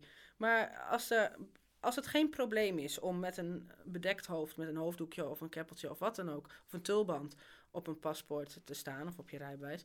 Waarom zou het dan uitmaken dat je een, een vergiet hebt of een, een voetbalpetje, omdat jij toevallig, eh, weet ik veel, zo fan bent van Ajax, dat dat jouw hogere doel is? mijn, Dat haar moet zat, toch... mijn haar zat nooit, dat was het ding. Wat zei je? ik was anti-haarkammen. Ja, ja nou, maar hè, dat, dat, dat zou toch ook kunnen? Ja. Wat, waarom moet dat per se religie, religie zijn? Ja. En, en wat, ja, wat is een religie eigenlijk? Als jij zo'n ja, zo'n idiote fan van, van, van Ajax of Feyenoord bent, dat je ook bij wijze van spreken ervoor in de, in de bak wil gaan zitten, ben je misschien nog wel meer ja, extremer religieus dan, dan de gemiddelde christen die in de, die in de kerk zit en die daar niet voor. hè? Ik, ik denk, denk dat, dat, eh, dat bijvoorbeeld eh, keuzes maken of overtuigingen hebben die niet gebaseerd zijn op eh, wetenschappelijke argumenten, altijd wel richting een bepaalde religieachtige situatie gaan. Ja, maar ook dat is weer we- ja, wetenschappelijke argumenten. Dat is een beetje van. Dan ga je ook weer eigenlijk zeggen van. Je hebt ergens de wetenschap. En al het andere is geen wetenschap. Nou, Maar we- dat- wetenschap op zich is een proces. Hè? Dat, Ja, dat, maar je het, dat je een hypothese doet, eh, eh, eh, dat je dat, eh, eh, eh, dat je een experiment daarop kan uitvoeren en dat het reproduceerbaar is voor andere mensen. En dan kom je richting eh, eh, Ja. iets wat wetenschap zou maar kunnen wat, worden. wat je dus dan wel weer. Wat, dat, dat merk ik dus nu ook een beetje in de, nou ja, de laatste tijd ook met dat hele eh, corona-gedoe. Maar ook sowieso. ehm, ja, het narratief over eh, ja, links tegen, tegen rechts. Terwijl ik denk, volgens mij is er helemaal geen links of rechts meer. Maar ehm, je, je- je, krijgt ook weer van die soort van religieuze, godsdienstachtige strijden. Mensen worden verketterd en eh geëxcommuniceerd en eh, ook gedemoniseerd, letterlijk en figuurlijk. Ehm, ook je, een soort van associatiedenken. Als jij bevriend bent met die en die is weer bevriend met die en die is weer bevriend met degene die gezien wordt als, eh, weet ik veel, de, de, de, de, het de grote duivel! ja, het grote kwaad. Hè? Dan, ehm, kijk, als jij bijvoorbeeld hè, be- bevriend bent met iemand van, eh, van, van Forum of zo. Nou ja, dan hoef je bij links niet meer aan te komen. Want dan, wat, wat dan vroeger zichzelf links noemde. Want dat, dan ben je een soort van besmet. Of je, je, je, hebt, je neemt geen afstand van, van heksen. Dus je bent er zelf ook een. Dan moet jij ook op de brandstapel. En het, het wordt heel, heel raar. En nu juist in naam van, eh, van zogenaamd wat dan de, ook de wetenschap is. Ja, en ik heb mezelf ook heel erg geërgerd aan mensen eh, die eh, dan eh, termen als de wetenschap gebruiken, terwijl daar helemaal niks wetenschappelijks gedaan werd. De, ehm, Nee, wetenschappers werden juist, werden juist tegengehouden. ja. Tenminste, wetenschappers die niet in het, in het plaatje eh, passen. Want ik ben zelf dan, eh, ik kom een beetje van de boerderie. En eh, nou, we hebben de hele stikstof gebeuren natuurlijk. Nu, nu die B- BBB heeft gewonnen, nu krijg je ook mensen inderdaad die, want nu, nu kan de media blijkbaar niet meer anders. Nu krijg je in één keer mensen naar voren die wij twee jaar geleden al via alternatieve media zagen. En die dus inderdaad uitleggen van ja, maar ho, wacht even, dit is misschien wel gewoon een juridisch eh, eh, probleem. En er wordt wel dit en dat gezegd, maar dat hele model, eh, dat Arius-model, ja, ja, klopt dat eigenlijk wel? Nou ja, waarschijnlijk dus, dus niet. En ik bedoel, ik als, als, als rechtenstudent die eigenlijk helemaal niet zo thuis is in, in dat soort ja, natuur- en milieuwetenschappen. Ja, ik zag dat, dat twee jaar geleden, eh, zag ik die mensen al die nu dan eindelijk op mainstream eh, tv eh, komen. Maar waarom zijn die nooit eerder uitgenodigd? Hè, want dat, dat paste niet in het narratief. Dat was niet de wetenschap. Dat was allemaal fout. Maar terwijl het ook gewoon wetenschappers zijn. Maar Nee, dat, dat, die vertelde gewoon niet het goede verhaal. De hele klimaatdiscussie die heeft eh, eh, ook wel eh, inderdaad behoorlijke religieuze connotaties gekregen. Hè? Van of je bent voor ja, nou, klimaat... apocalyptisch, zeg maar. Dat, de wereld vergaat. Als we nu niet wat doen, dan binnen tien jaar, bij wijze van spreken, dan ja, dan, dan, krijg je de, de zonsvloed. En, uh, ja. ja we, zouden nu inmiddels al een meter stijgende zeelevels moeten hebben sinds de afgelopen tien jaar. Ik weet niet precies wat er geschreven staat. nou ja, ik weet, ik weet tien jaar geleden dat, ze, dat er allemaal docus waren. En zeggen, als we nu niks doen, dan hebben we over tien jaar hebben we een meter, dan stijgt de zee met een meter hoog. Uh, en dan komt dit en dat onder water te staan. Nou, dan zijn we tien jaar verder. De zee is nog geen centimeter Maar ik vind het dan wel weer, wel weer grappig. Want juist de meeste mensen die dat dan zeggen... die wonen daar helemaal... Uh, hè, ja, wat heb je? Ja, die wonen strak tegen de zee. Ja, dat, dat, denk ik van... als je daar echt in gelooft, waarom woon je er dan nog? Weet je wel? Ja, gelukkig. Want anders komen ze allemaal ja, Ze willen graag daar aan zee blijven wonen. En dus die, die zijn bang dat ze natte voetjes krijgen. Ja, maar als je toch al weet dat het, dat het toch sowieso nog zoveel gaat, gaat stijgen... En, maar we kunnen nog erger voorkomen. Ja, dan zou ik als de wie weer gaan maken dat je er wegkomt, toch? Ja, de, de, de uitspraken die matchen niet het gedrag, zeg maar. Eh. Ja, nee, dat, dat ik denk van, uh, dan gaan ze daar nog, uh, ook die, die, wat is het, de Kaag toch zelf ook met, met meerdere huizen en zo. Dan denk ik, ja, als je echt denkt dat de, dat, de, dat de wereld vergaat, waarom ga je dan niet, ja, als de wie weer gaat, de boel daar nog verkopen nu het nog kan, nu het nog wat opbrengt en vervolgens ja, want we worden allemaal klimaatvluchteling. En, uh...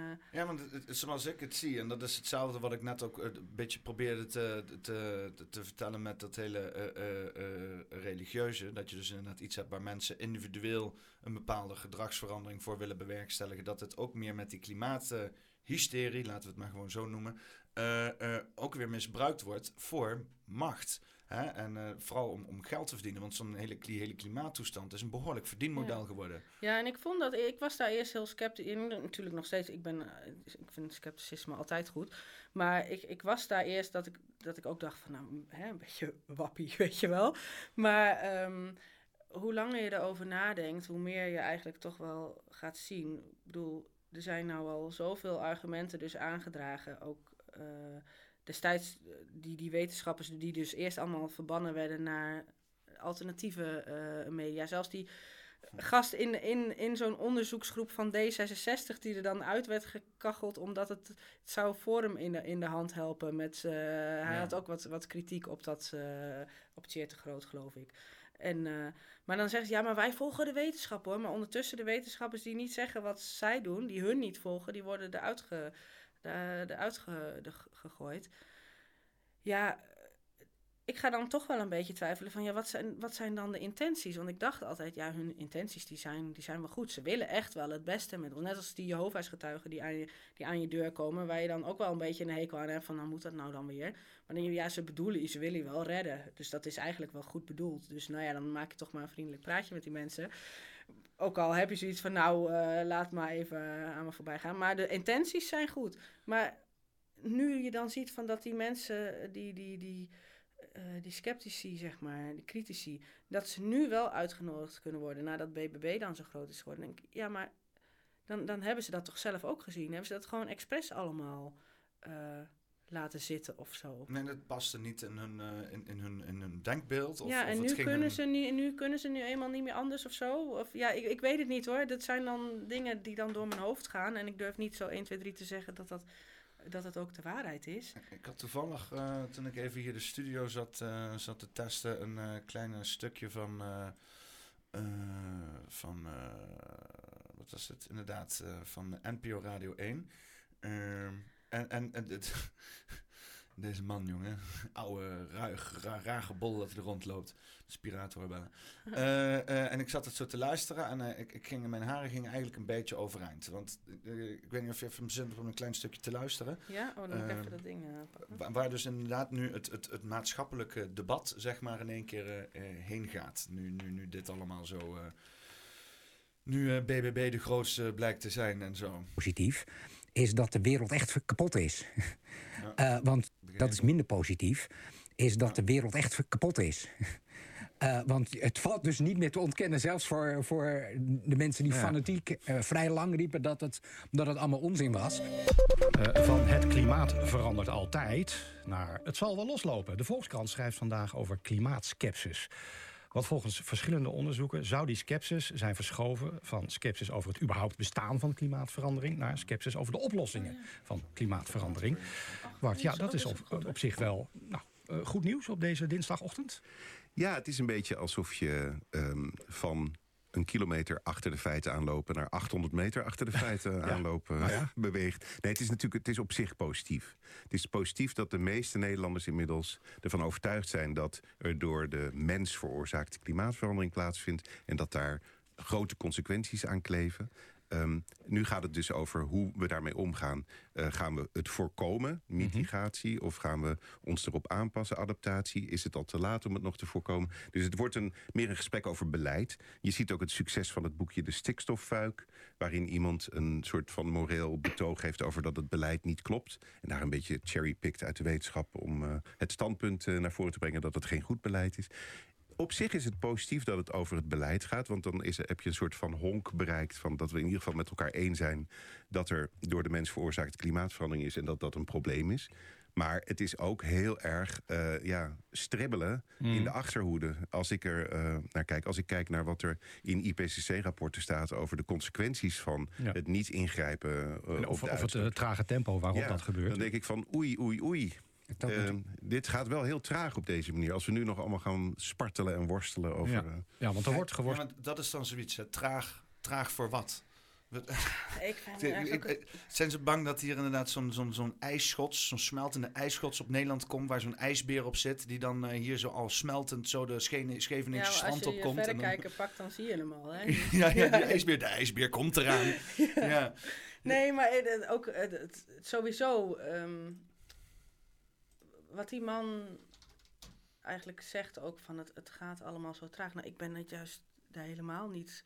Want ik, ik weet dus eigenlijk, ik ben geen um, klimaatontkenner of zo, maar een klimaatagnost. Kijk, ik maak er grapjes over. Misschien hebben ze. Moet luisteren! Ik weet het niet. Maar het, het feit dat je, dat, dat je daar eigenlijk niet meer aan mag twijfelen. Je mag niet meer twijfelen aan um, of er überhaupt um, klimaatverandering plaatsvindt.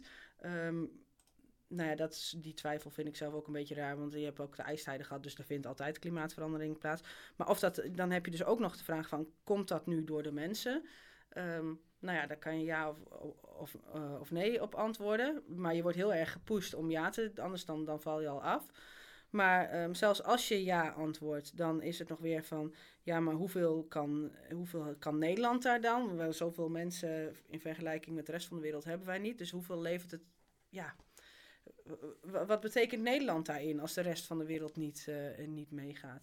Maar ook dat mag je allemaal niet meer vragen. Ja, wij, wij, willen deugen hier in Nederland. Hè? Wij willen een voorbeeld stellen voor de rest van de wereld. Dus en als, als, we, als dan de inwoners van Nederland daar niet aan willen deelnemen, nee, dan, dan, dan ben je slecht. Ja, dan ben je staatsgevaarlijk zelfs, want die ja. ijsschots die komt al, komt al op ons af. Ja, nee, ik, heb het, ik heb een beetje inge, ingelezen de afgelopen tijd. Ik ben ook altijd heel erg uh, gefascineerd door allerlei grote processen. De kosmos, maar ook de werking van de binnenkant van de aarde. En uh, ik zie allemaal dingen samenkomen. Er zit namelijk, want recentelijk is de kern van de aarde...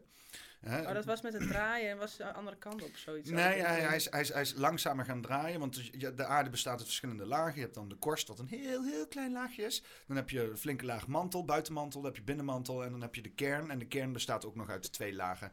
Maar die, die kern, dat is dus zeg maar een soort van uh, vloeibare metalen die, die dus allemaal draait. en die is dus stationair gaan lopen met, met de buitenlagen. Hè? Dus die draaide normaal sneller.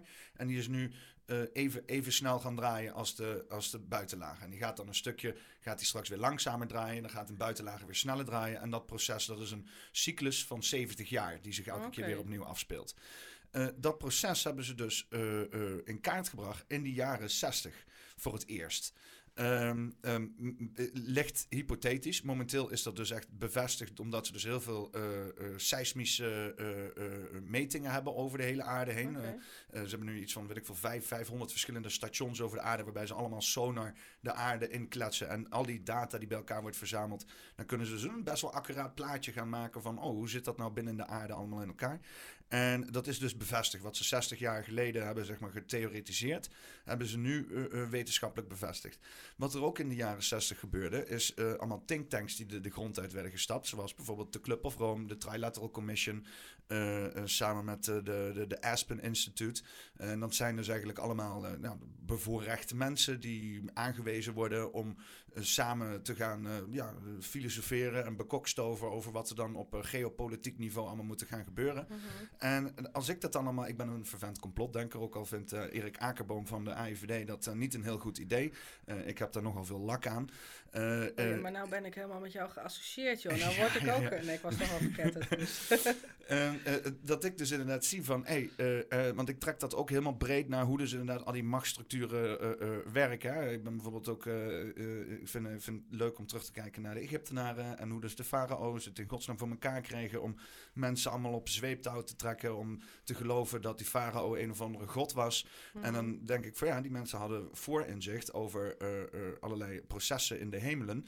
En die konden voorspellen wanneer er een zonsverduistering was. En als dan die farao dat aankondigde aan het volk, die nagenoeg onwetend was over dat soort processen, uh, kon dan uh, de farao zichzelf in een positie helpen waarbij hij machtiger werd gezien als dat hij daadwerkelijk was. Door te zeggen: Kijk, dat heb ik veroorzaakt.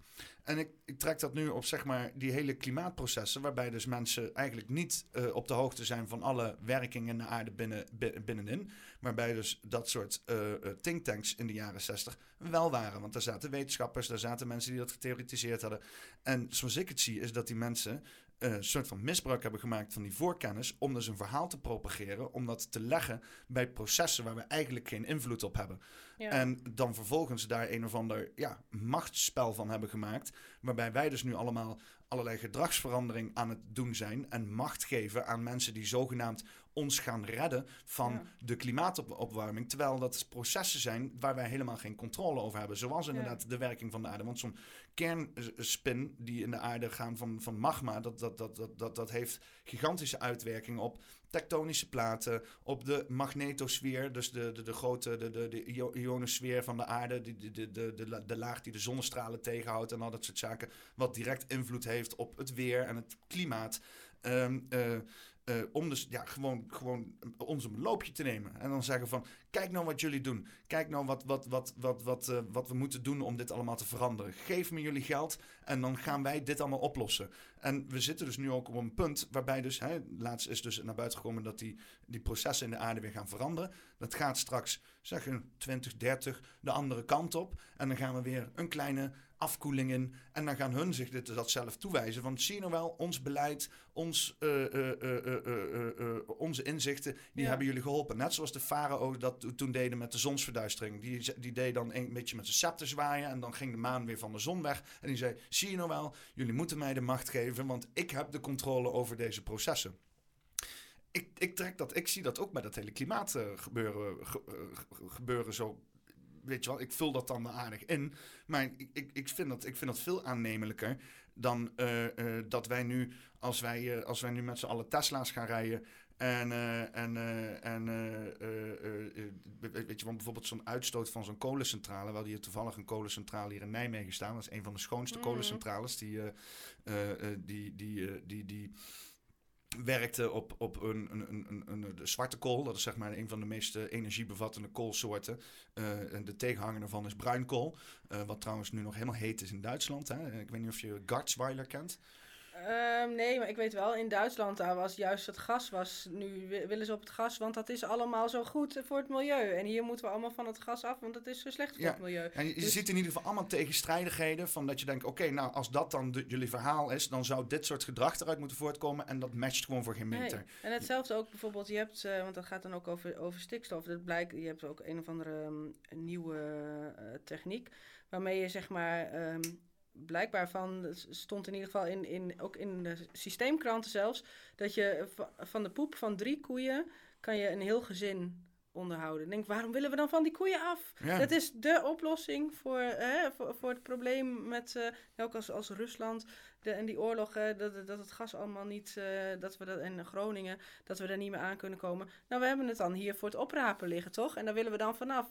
Als dat het probleem is, waarom nemen jullie de oplossingen dan niet aan? Nee. En kijk, ik, ik weet het allemaal niet. En misschien is dat, is, klopt het allemaal wel hoor, van het, van, uh, van het klimaat. Ik weet het gewoon niet. Maar ik vind het gewoon zo raar dat je, je mag geen vragen stellen En als je dus inderdaad ervan uitgaat dat ze gelijk hebben en je komt met oplossingen, dan willen ze die oplossingen niet. Nee. En dat vind ik gewoon. Ja, want, want een van die gedragingen is dat dus inderdaad uh, uh, de politiek nou, de, de mensen die inderdaad constant hebben verteld dat wij uh, duurzaam en zuinig moeten leven, nu zodra dan dit hele oorlog gebeuren zich uitvouwt, Ehm, dat er dan meteen allerlei stappen worden gezet die ook weer contradictueel zijn. Hè? Dus je hebt uh, een, mooie pijpleiding hierheen liggen, waarbij gas uh, nagenoeg zonder enige uitstoot kan vervoerd worden hierheen.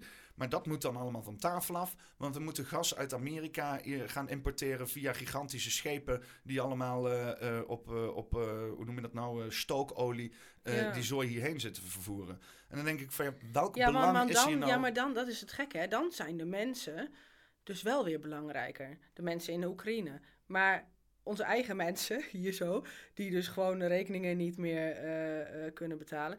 Ja, dat is allemaal, ja, dan, het klimaat is toch wel belangrijker hoor. En uh, dan moeten we toch wel, ja, het is helaas pindakaas, maar ja, je, je mag blij zijn dat je dan inderdaad net rond kan komen. Maar meer moet je ook niet zeuren. Ja, terwijl, terwijl toen die pandemie was, toen was, moest de klimaatagenda nog steeds doorgedrukt ja, worden. Ja, nee, precies, al... daarom. Dan, ja. dan, dan boeien die mensen niet, onze mensen niet. Maar dat maar is, dat is de dus Oekraïne, ook... Want... dan, dan, moet, maar dan mag het milieu even, dat is even dan toch niet meer zo belangrijk. Ja, want, want deze, deze, deze gabbers hier, die hadden het dus net over cherrypicking. Hè? En dat ging dan inderdaad over, uh, uh, over, uh, over deze, deze gabber. ja. Arno Jaspers. Die heeft inderdaad de stikstoffuik geschreven. Uh, en dat is dus inderdaad een boekje uh, die dus inderdaad kritiek heeft op, op, op het kli klimaat. Ja, oh, dit was ook met Johan Vollebroek, ja. Die dan ja, ook weer met allerlei ad hominems en deze, clown. Deze gozer. Ja, ja, inderdaad, die dus inderdaad zegt van...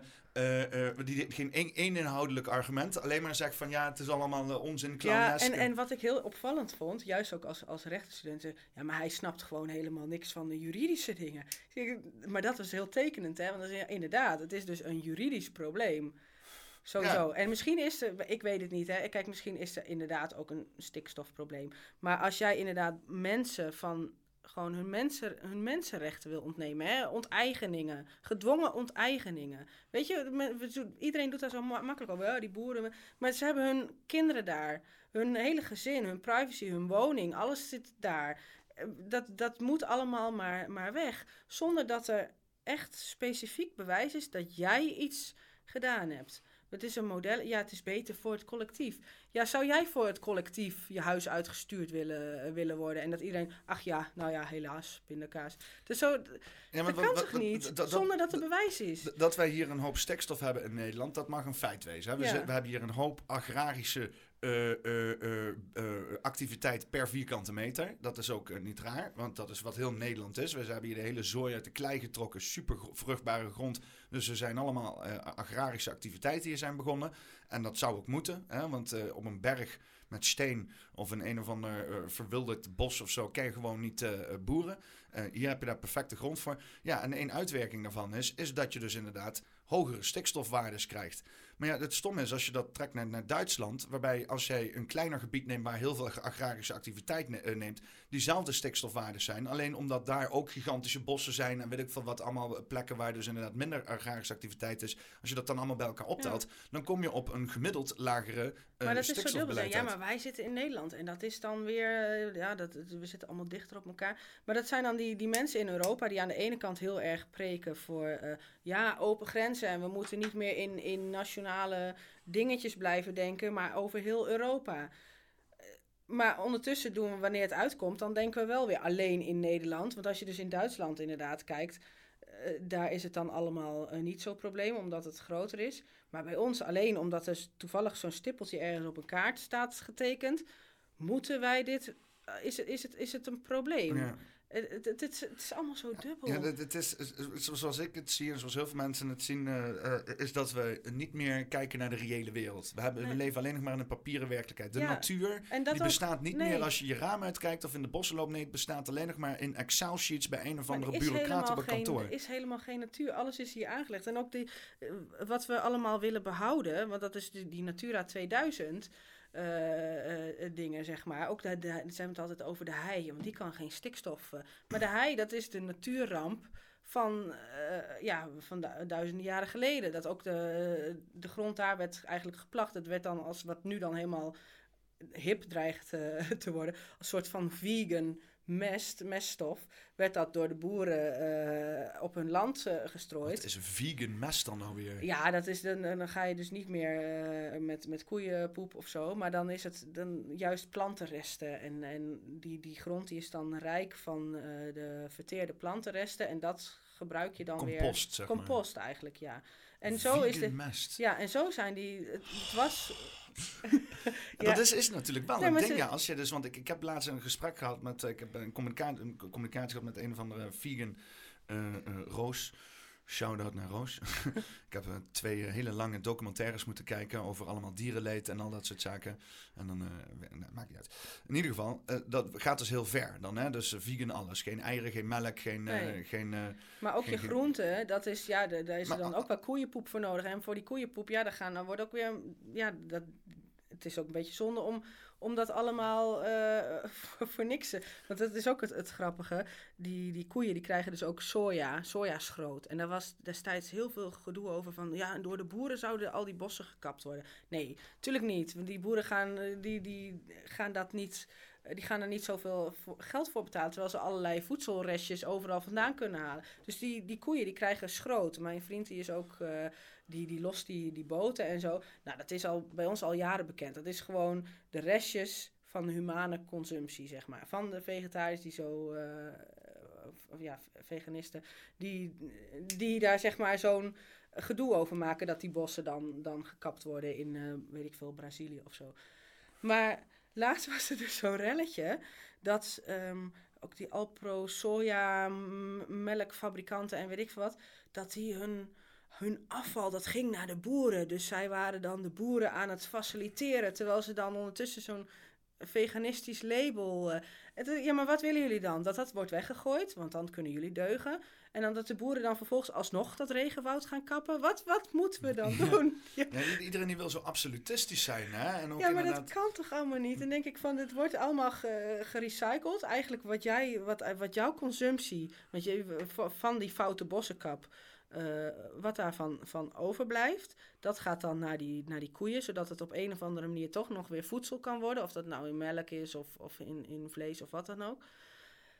Maar dat is dan fout, dat mag niet, want dan, dan is hun, hun deuglabeltje klopt niet helemaal. Dieren zijn mijn vriendjes, die mogen niet geslacht worden. Dat ja, is ik, moord. Ik, Melk is verkrachting, dat heb ik gehoord, dat soort dingen. Ja, nou, eigenlijk, ik ben het er ook helemaal niet mee oneens of zo, maar het, het, het is gewoon onrealistisch om alles. Uh, kijk, het hoort bij de, uh, bij de natuur. Nou, niet zozeer uh, de manier van, van, van fokken en kalfjes weghalen. En kijk, daar, daar kan ik best wel heel ver in meegaan dat er dingen gebeuren, ook in de veehouderij, die, die anders moeten en anders kunnen ook. Um, maar dat we dan straks helemaal plantaardig zouden moeten gaan eten. En ook wat iemand dan zei van want ik, ik had toen, het was geloof ik een Facebook-discussie of zo. En toen had ik zoiets van, ja, maar hoe, hoe gaan we dan al die, uh, die groenten kweken dan? Want en mensen snappen niet, zij denken van, oh, als je dus al het land wat nu gebruikt wordt voor mais en gras uh, voor de koeien, als je daar allemaal maar groenten op, uh, op kweekt, dan, dan zijn we veel beter af. Maar een heleboel van die stukken land, die zijn helemaal niet geschikt voor, uh, voor gewassen, behalve gras. Hmm. En als je daar gras kweekt, dan is dat de enige manier waarop je er nog iets van voedingsstoffen uit kan krijgen. Via dus de consumptie van melk en vlees. Want die koeien die eten dat wel, maar wij kunnen het niet verteren. En het, de grond is dan weer niet geschikt om uh, bij wijze van spreken aardappelen of zo. Ja, die vegans die willen dan het liefst zien dat er dan een hoop koeien op staan, maar dat die dus nooit uh, voor enige consumptie worden gebruikt. Nou ja, en ook gewoon niet van, uh, ook geen niet van mensen zijn natuurlijk. Dat is ja, dat is gewoon vrij inderdaad, ja. Ja. Maar ja, als je dan, als je dan, nou ja, als ik die, die, die beesten van Staatsbosbeheer zie, die uitgemergelde, uh, dan denk ik, nou ja, dat kan, dat kan ook Ja, want dat had je dus ook. Hè. Dat had je inderdaad in de uiterwaarden had je dan wilde paarden, wilde koeien. En, uh, maar die, die liepen dan gewoon staak tegen de limieten van die natuur. Die moesten dan inderdaad bijgevoed worden. Ja. En, en dat kost dan weer geld. En dat mocht en, weer niet, want dan was het weer geen natuur. En ja, het, ik weet het niet. het is gewoon net wat ik zeg, dat, dat, dat absurdisme. Soms heb ik ook van, ik, ja, ik word ook geen wijsheid en ik moet het ook niet willen doen. Want het slaat allemaal helemaal nergens meer op. Mensen hier in Nederland moeten toch wel tot de termen komen. Is dat wij hier gewoon al... Uh, honderden, dan wel niet duizenden jaren dit land bewerken. En dat dat gewoon is zoals het hier is. En dat, je, dat als je dat weg wil hebben, dat je gewoon 80% van de mensen hier gewoon door uh, gewoon moet wegschoppen of zo. Of weet nou ik ja, die verhongeren vanzelf. Ja. Ja, ja maar dat, dat, dat valt mij een beetje mee. Een beetje in ieder geval van, van die, de, het gesprek wat ik met die desbetreffende uh, vegan had gehad. Um, dat er meer waardering is naar dieren dan voor mensen. Ja. Dat, dat, dat, dat, dat denkt van oké, okay, je, je, hebt dus schijnbaar meer, meer met, met dieren als met mensen. En mensen die mogen maar inderdaad, maar inderdaad gewoon verhongeren. En die mogen nou, niet ja. minder vrijheid hebben. En, en, dieren, dat is dan allemaal uh, ik, weet, ik, weet, ik, weet, ik denk eigenlijk niet dat ze zo, zo denken. Ik denk gewoon dat ze een beetje naïef zijn en niet weten uh, hoe het werkt. Ik, ik moet altijd wel grinnikend zeg ik dan, want je hebt toch ook dat gedoe in, in de, bij de linkse wokies van je bent aan het mansplainen. En ik maak dan nu laatst tijd altijd een grapje naar van die stadse mensen die dan heel erg doen alsof zij wel weten hoe het zou moeten met de boeren. Ja, je bent nou aan het agro-splenen. dat, uh, ja, dat is, uh, iedereen weet het, maar niemand heeft ooit een, een, met een handje in de grond gezeten of zo. Niemand snapt het. En ook we hebben nou kalenderlandbouw. En dan gaat de een of andere hoge pief uh, in, in Den Haag gaat even zitten bedenken dat er dan en dan geoogst moet worden, weet je wel. Terwijl je zit met weersomstandigheden. En ze zitten zelfs, ook in Den Haag natuurlijk, ja, het, extreem, uh, het weer wordt allemaal extremer en, en onvoorspelbaarder en weet ik wat. Maar dan gaan ze wel kalenderlandbouw. Uh, dus die boeren die komen helemaal in, in, in de knel. Ja, ik, ik weet niet hoe dat dan allemaal... Nou, uh... Over agrosplenen gesproken, laten we nog even een klein stukje van, uh, van oh. deze stadse mensen... Uh, ja, het is ook best wel een beetje stereotyperend, stadse mensen tegenover mensen uit de regio. Zo werkt het natuurlijk ook. Generaliseren. Ah, ja, ja, dat bedoel ik, ja. Maar soms dan... Zie jij dat voor jouw gevoel ook terug um, minder mensen op televisie of in het publieke debat... die openlijk twijfelen aan überhaupt dat bestaan? Die hebben we een tijdje wel gehoord en gezien. Maar die, die ja, ja, de vraag is of die mensen zijn verdwenen of dat we ze gewoon geen uh, podium meer bieden. Ja. Het maakt in elk geval duidelijk dat het, uh, en dat is minder positief, is dat de wereld echt kapot is. Uh, want het valt dus niet meer te ontkennen, zelfs voor, voor de mensen die ja. fanatiek uh, vrij lang riepen dat het, dat het allemaal onzin was. Zelfs in hun ogen. Dit ook zoiets, dat de wereld kapot is. Hoe, hoe dan? Als in wat? Ja, ik denk, wat voor wereld zien zij dan? Ja, nou, die, die leven de hele dag in de stad en die denken van, oh, dit is allemaal vreselijk. Ja. Ga dan de stad uit. ik had laatst toevallig een, uh, een, een foto. Ik, ik, was, uh, ik heb normaal best wel een ochtendhumeur, s ochtends.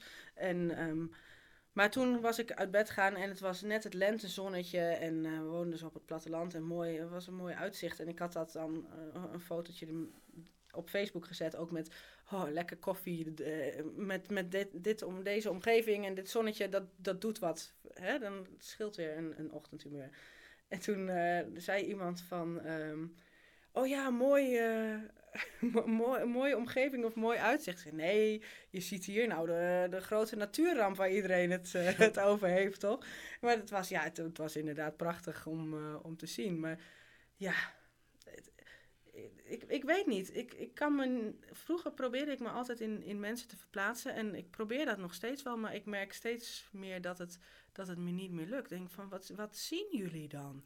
Ja. En dat je, ook dat was toch laatst um, ook met die Johan Vollebroek en die uh, Arnoud Jaspers, alleen dan op WNL of ik weet niet.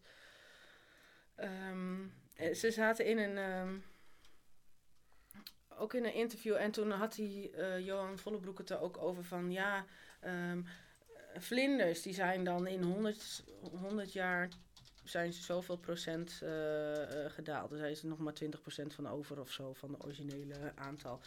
Maar dan heb je het dus over 100 jaar. En hetzelfde met. Um, wat, wat, was dat ook weer? Is dat uh, deze van twee dagen geleden?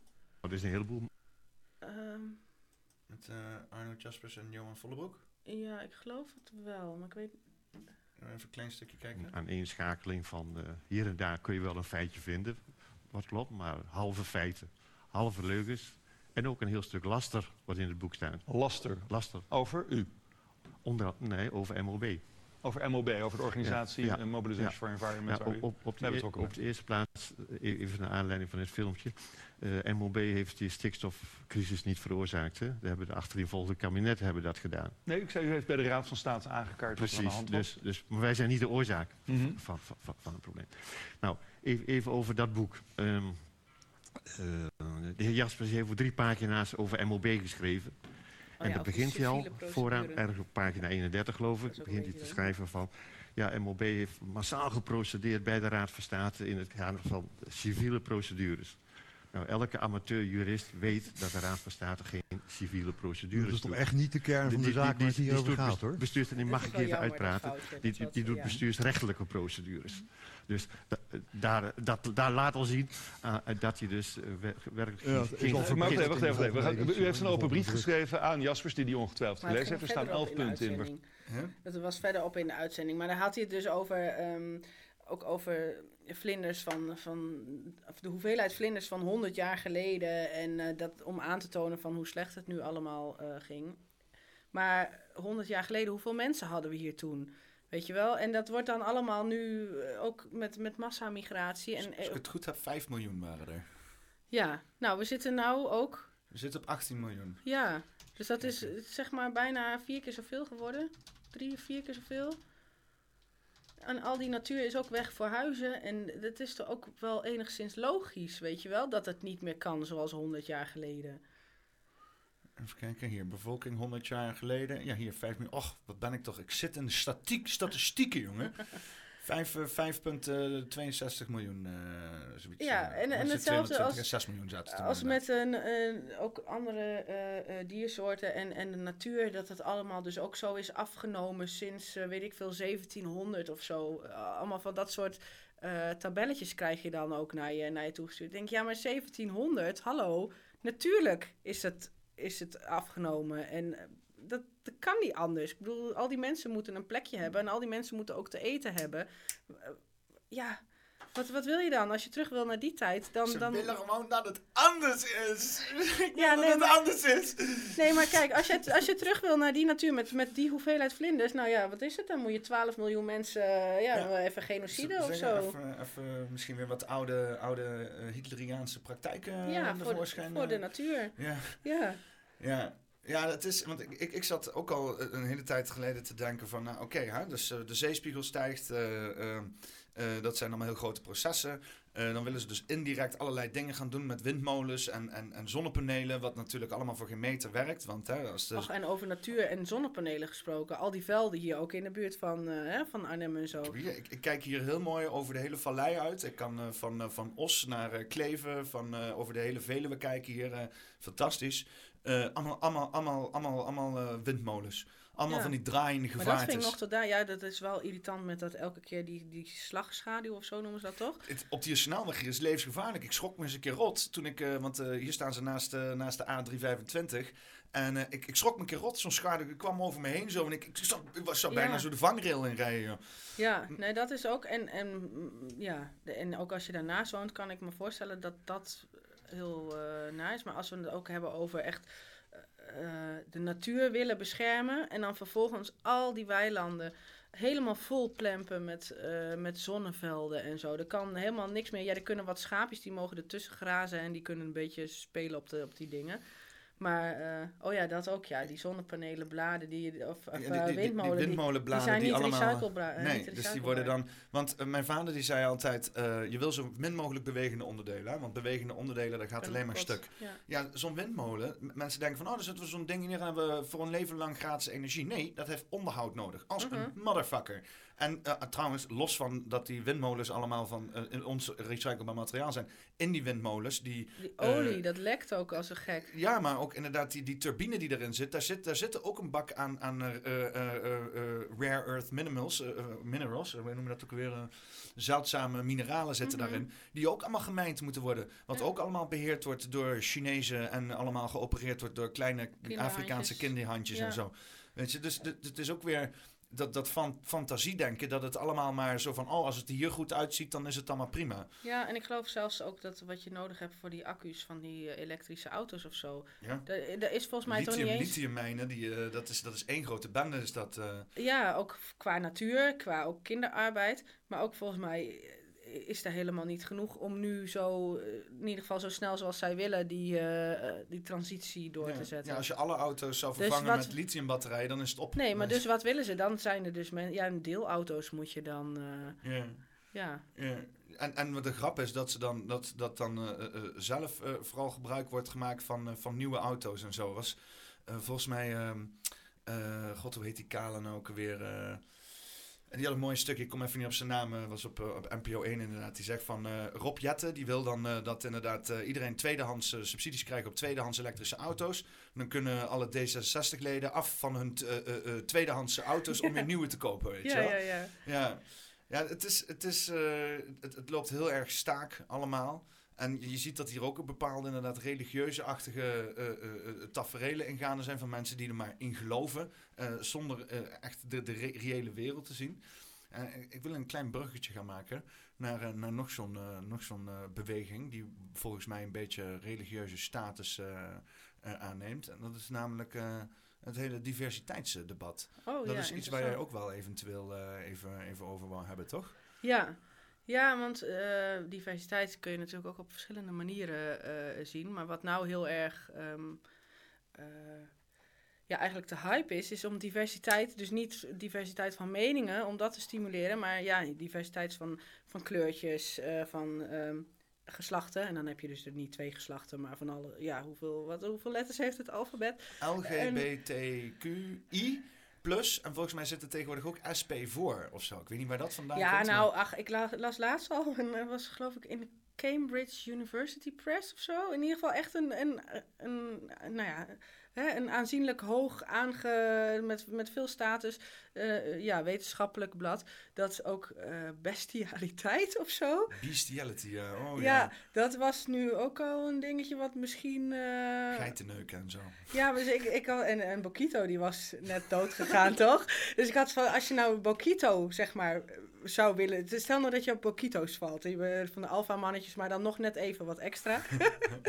dan ben je dus, eh, dan hoor je bij bestialiteit. Eh, Necrofilie, dat, daar moet ook een, eh, lettertje voor komen Ja, oh, natuurlijk. En als je het dan ook nog daar in de dierentuin recht doet, dan ben je ook nog een exhibitionist of zo. Dus wat, wat krijgen we? En het moet allemaal maar kunnen. Niks is raar. Hoe, hoe faciliteer je necrofilie in godsnaam? Ga je dan straks, eh, kan je met je doneer dingetje kan je opgeven dat je ook eh, eventueel eh, jezelf wil opgeven voor necrofilie als je, weet je wel, je kan Ja, toch- ik weet het niet. Ik, hoef- voor mij hoeft het niet hoor. Maar we moeten wel gaat inclusief wel zijn ver, natuurlijk. inderdaad, ja. Dat gaat Nee, wel. dat, dat, dat necrofilie, dat, dat heb ik er dan zelf bij Ah, bedacht. Maar ik Maar bedoel, als je... bestialiteit is natuurlijk wel dat... eh Zo'n dier, die vraagt hij daarom? Hoe weet je dat een dier... Hoe, hoe doe je dat met, met consensus en zo? eh? Laat je zo'n dier dan zeg maar een, een, een, een formuliertje ondertekenen... dat ze, dat ze consent... eh, hoe noemen we dat ook weer hebben gedaan? Ik weet niet, misschien een hond die een pootje geeft. Dan vraag je aan je, aan je geit zo van... Wil jij... wil Nee, jij ja, nou, een- ik weet het, ik weet het allemaal ook niet. Maar ik had dus laatst een, een Maar stuk is dat serieus? Een, is dat serieus? Een, eh, een, een, een, een- dat proberen ze dat ook te- in de, in de Nou, te ik doen? denk niet dat, dat, dat mensen dat echt willen proberen. Dat het gewoon ook een gedachte-experimentje is geweest van een wetenschapper. Maar ik zal het Ja, nou, even... het begint allemaal met een gedachte-experiment, hè? Ja, Even kijken. Eh, Beastie... Ik moest even dat even kijken hoor, want ik had het wel doorgestuurd ook naar iemand. Hoe zei je? Cambridge? eh? Ja, volgens mij was het Cambridge University Press. Maar ik moet heel even kijken, want... Docs. even kijken. Eh, One Way of Carnal Lust. Dat ging over de, ook met de set van zoo, zoo sex of zo. ja, ik, ik heb het op een gegeven moment, ik moet heel eerlijk zeggen, ik heb het ook niet helemaal, omdat ik dacht van nou, het wordt steeds gekker, wat is dit nou weer? En ik heb het weer verder laten zitten voor wat het was. Maar ik, ja, krijg hier nu inderdaad iets te zien van Quora. Which species is most commonly subjected to bestiality? oh ja. I would say I would, I would say dogs. They are not hung like horses. oh, waar mensen zich allemaal niet bezig mee houden. Ah. Even kijken. Kijk, dit was LGBTQ set. Eh, even kijken. Eh, oh ja, Z, published. Is dit een artikel? Eh, je kan, Misschien kun je het kan, kan, je dit eh, in de WhatsApp sturen? Dan kan ik het volgens mij wel heel even... volgens mij kan ik het hier ontvangen. Of ben ik... Nee, ik ben niet hier. Dus dan moet ik het Want iemand, even- iemand stuurde het eh, naar mij. Even kijken. Als je hem via de WhatsApp stuurt, dan eh Ja, ik moet je even ik hem door naar mijn Telegram en dan kunnen we hem hier even op het beeld krijgen. Even je nummer vinden. Oh ja, ik had je net nog hebt. Zo. Ja, we hebben gewoon eh, live eh, dingen bijgehaald hier. ja. Eh, link gekopieerd. Even een telegram. Ik moet toch ergens een keer mijn, eh, mijn WhatsApp hier ook op de computer krijgen. In this essay, I draw the discourses around bestiality, zoophilia, into the realm of queer theory, in order to point to a new form of animal advocacy. Something that might be called, in shorthand, loving animals. Maar het is ook bijvoorbeeld, ehm, ik weet niet, eh, dat was, was ook een naampje voor over. ehm, eh, oh ja, sapioseksueel. En dan heb je ook nog iets van. ehm, eh, ja, een- bepaalde vorm, dat, dat noemden ze dan aseksualiteit. Maar dat kwam erop neer dat je eigenlijk niet aangetrokken voelde tot mensen waar je geen ehm, emotionele eh, of, of intellectuele connectie mee had. En toen dacht ik, is dat nou echt serieus iets raars geworden? Dat je niet bij wijze van spreken op iedereen die, die langsloopt en waar je lichamelijk, eh, dat je het daarop zou kunnen. Is dat Ja, iets moet- aparts moet, moet geworden? alles dan ook specifiek gedefinieerd worden en zo? Ja, mag je, is dat, het- het- tenminste voor mij was dat eigenlijk altijd heel normaal, dat als je het op iemand wil kunnen of zo, ja, dan ben ik misschien een beetje conservatief, maar dan moet ik daar een connectie mee hebben, want anders dan, ja, sorry, maar dan doet het me niet zoveel of zo. En, eh, ja, maar dat, dat, is, dat heeft ook al een lettertje tegen, of een, een naampje tegenwoordig en alles krijgt een, een labeltje.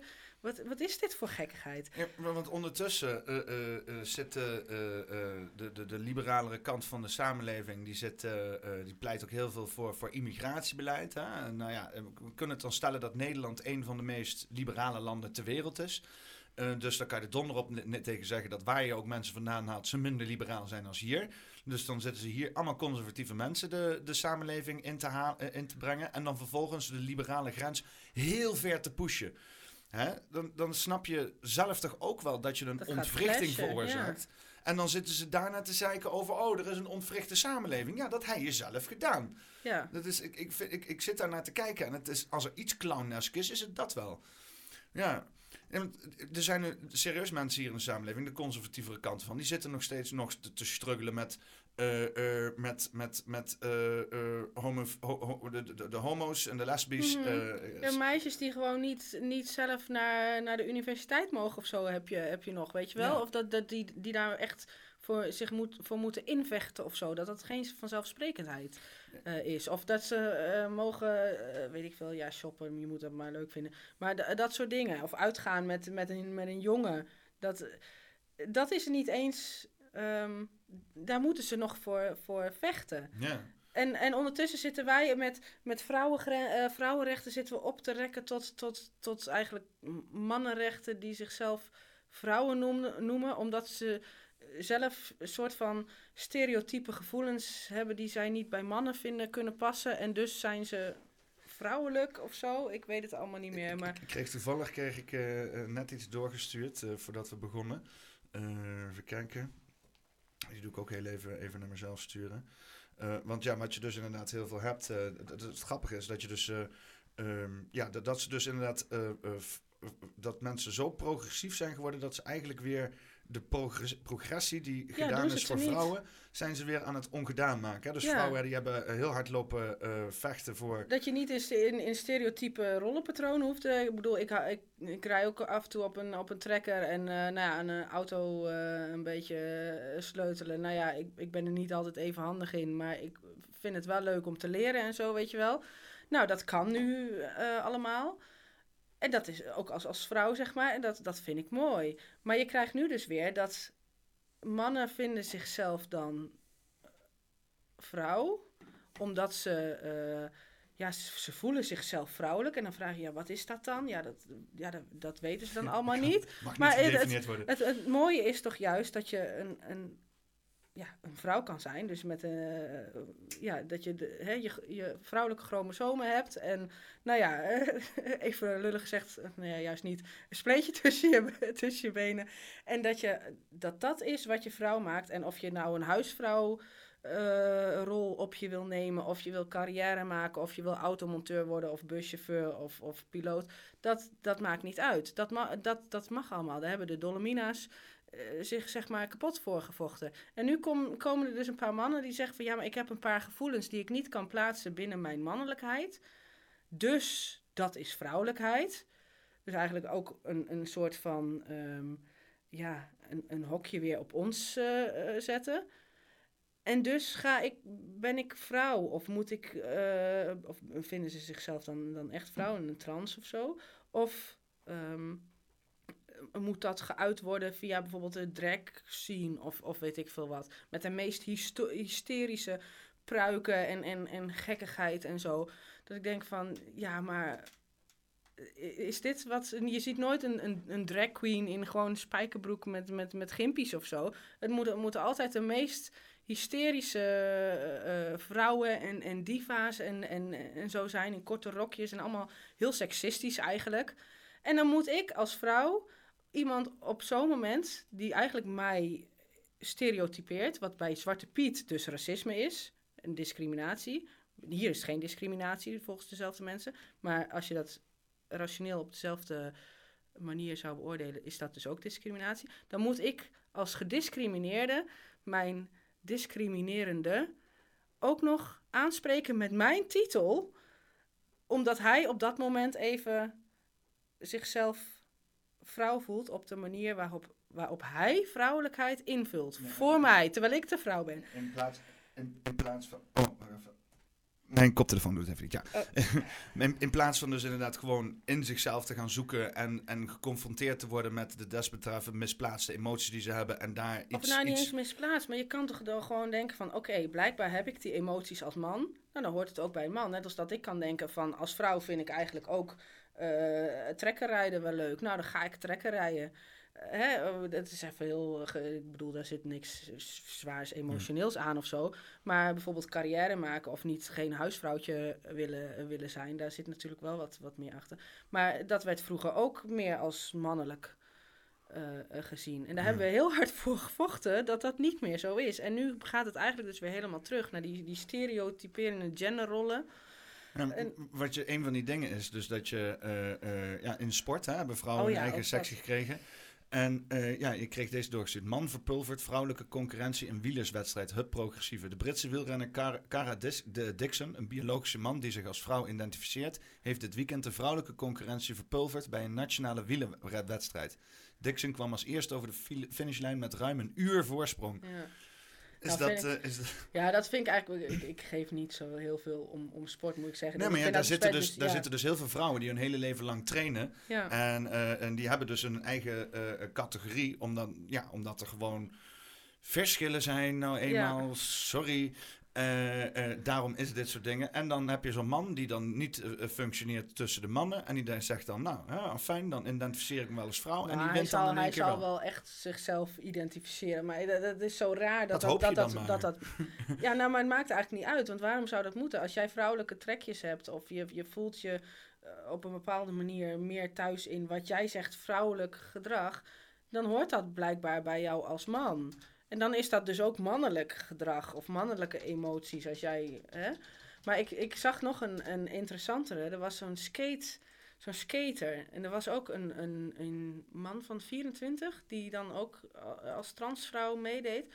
Maar die ging echt meisjes van 12, die, dat, die ging die verslaan. Dat ik echt dacht van, nou jongen. En hij zat het ook trots te vertellen, weet je wel. Ja, want je had, je had inderdaad, ik, ik heb het artikel er wel eens vaker bij gehaald. Het was, uh, ik weet niet, was van de Volkskrant volgens mij. Het was dus inderdaad een 31-jarige gozer die zich identificeerde als een 14-jarig meisje. En, en, uh, oh, ook qua leeftijd. Oh, dat was een, een soort van Emiel Ratelband, alleen dan 2.0. Ja, ja, inderdaad. Ja. En die heeft het dus voor elkaar gekregen dat hij met de meisjes uh, mocht me meevoetballen. Dus dan heb je dus meisjes van 14 jaar en dan heb je zo'n 31-jarige gozer in een, ja. uh, met een staartje erin rondlopen. En, uh, maar er was wel voor gezorgd, er was, het was nog niet mogelijk dat hij ook in dezelfde kleedkamer mocht. Ja. Dat is toch... Dat, op een gegeven moment dan is het... Maar het voelt dus echt, en meerdere mensen hebben die vergelijking ook wel gemaakt. Maar ja, kijk, je, je gunt mensen als jij echt zo, zo wil, wil gedragen. Je gunt het mensen ook wel. Alleen soms gaat het een beetje te ver. Moeten we dat nou allemaal normaal vinden? Kijk, als iemand tegen mij eh, zegt van eh, een man en die zegt van ja, ik heet Natasja en je moet maar, eh, wil je mij aanspreken met, met haar en met zij? Nou ja, ik wil dat wel doen.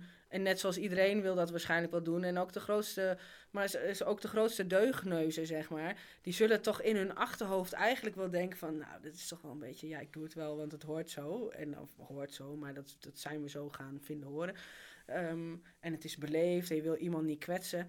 Maar stiekem denkt iedereen toch van, ja... Hmm. Ja. Nou eh, of of ben ik dan, ben ik dan te... Nee, ik, ik, ik, ik ken, ik ken ook gewoon eh transseksuele mensen die inderdaad van gender zijn gewisseld. En eh, die maken er helemaal geen punt van. En die, die, die zijn ook toegewijd tot de gender die ze gekozen hebben. Dus in eerste instantie dan denk je van, oh, dat is gewoon een beetje een ruige vrouw. En dan later kom je erachter van, oh, dat, dat, dat was een man dan. Eh, geen probleem mee. Hè? Dan, eh, vooral als je mij meeneemt in jouw beleving. Hè? Dus eh, jij bent toegewijd vrouw. Je gedraagt je kleedje als een vrouw. Dat is een overtuigende situatie. Dan ga ik daar gewoon van nature Ja. al in mee. Maar als je inderdaad een beetje de spotten mee bedrijft. Als je inderdaad, zoals ik het dan beleefd, gewoon een gozer bent met een halve baard en dan een pruik opgooit. Ja, dan ben ik verward.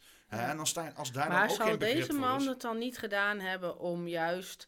eh, want ik zag toen ook een keer zo'n zo'n leraar, die, dat, die ook als vrouw, denk ik... Maar die had echt van die ballonnen tieten, weet je wel. En echt, die ging als een soort van dat- dat porno. was een- Dat Ja, was een statement, was dat. ja, eh. in- Want, want die, die, die gozer die had dus in de klas had hij, eh, had hij daarover geuit dat hij het allemaal belachelijk vindt. Die zou bijna zijn baan verliezen. En toen heeft hij dus zichzelf Ja. zo gepresenteerd. maar het zag waardoor- er ook gewoon echt niet uit. En dat, dat ik ook dacht van ja, maar dit is toch heel duidelijk, is dat gewoon een statement. En misschien is dat met die, en dat was met de eh, Ratelband casus natuurlijk ook wel, want iedereen vond hem een beetje gek. Maar het was overduidelijk ook een soort van ehm, spiegeling met, de met de hele, eh, dat, ja, dat trans- eh, en intersexe paspoort, geloof ik.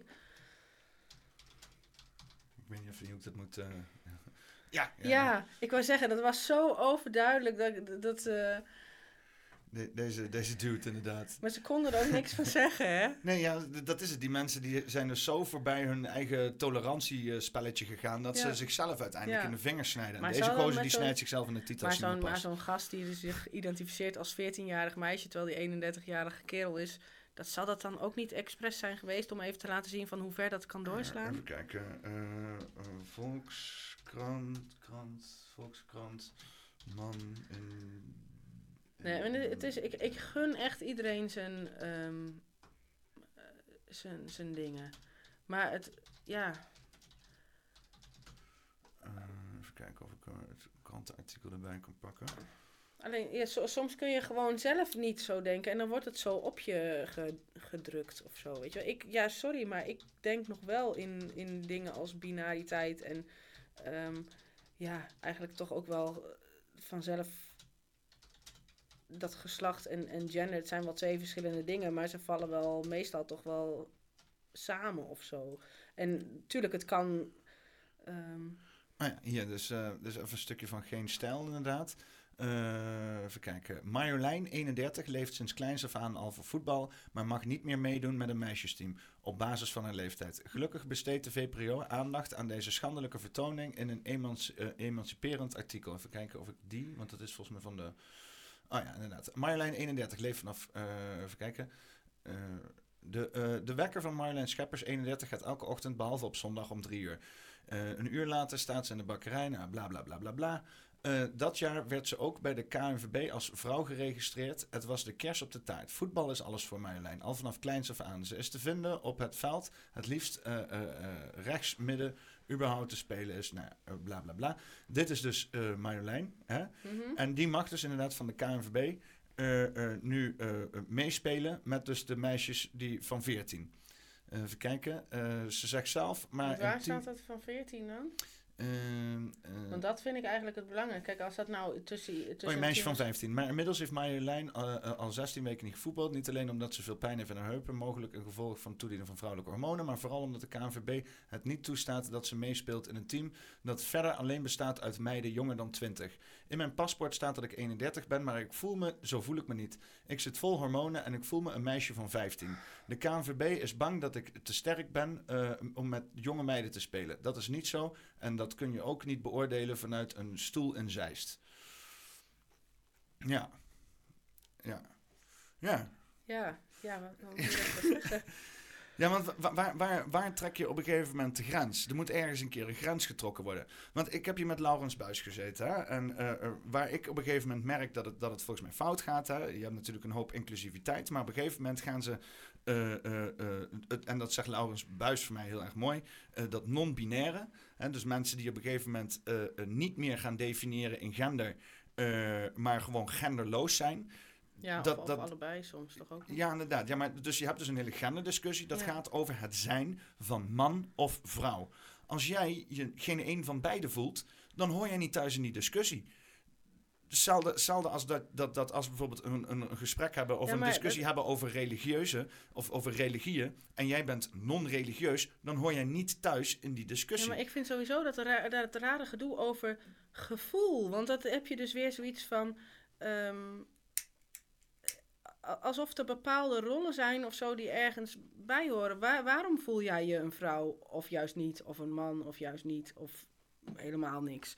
Omdat jij bepaalde stereotypes misschien in je hoofd hebt van wat een vrouw of een man moet zijn. Kijk, als jij gewoon een, een, een vagina hebt en, en, en vrouwelijke chromosomen.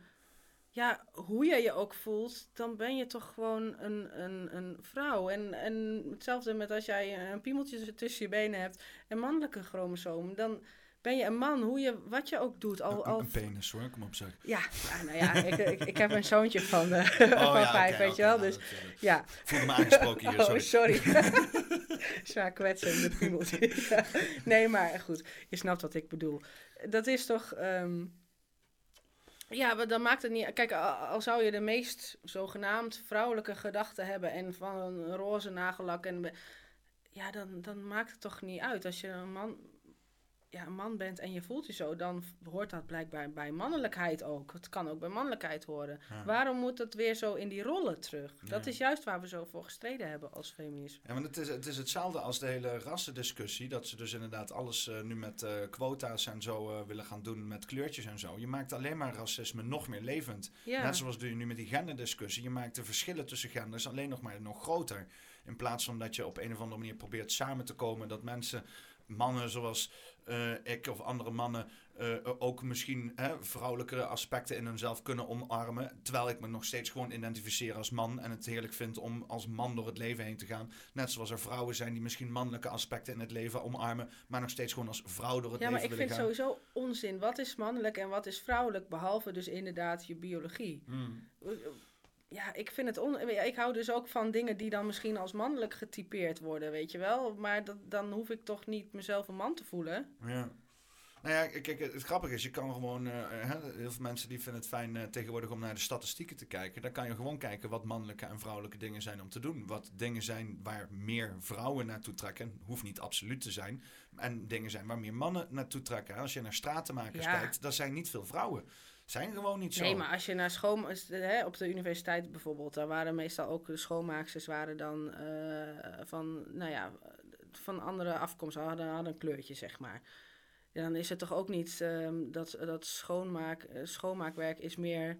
Hoe donkerder jouw huid, hoe meer jij Ja, dat- bent om Dat te zeg je toch, ja, maar nee, maar dat zeg je toch ook niet. Dat is gewoon omdat de, de, de, de, ja, de maatschappij is blijkbaar zo, zo ingericht dat toevallig op dat moment die, eh, eh, ja, dat zij veroordeeld zijn tot het, tot het schoonmaakwerk. Net als Ja, dat bepaalde, bepaalde beroepen, ja, daar zijn vrouwen nou blijkbaar eenmaal wat meer toe. eh, hè? Ja, Het is vaak met, met schoonmaakwerk en dat soort dingen heeft ook een stukje trots te maken en zo. Hè?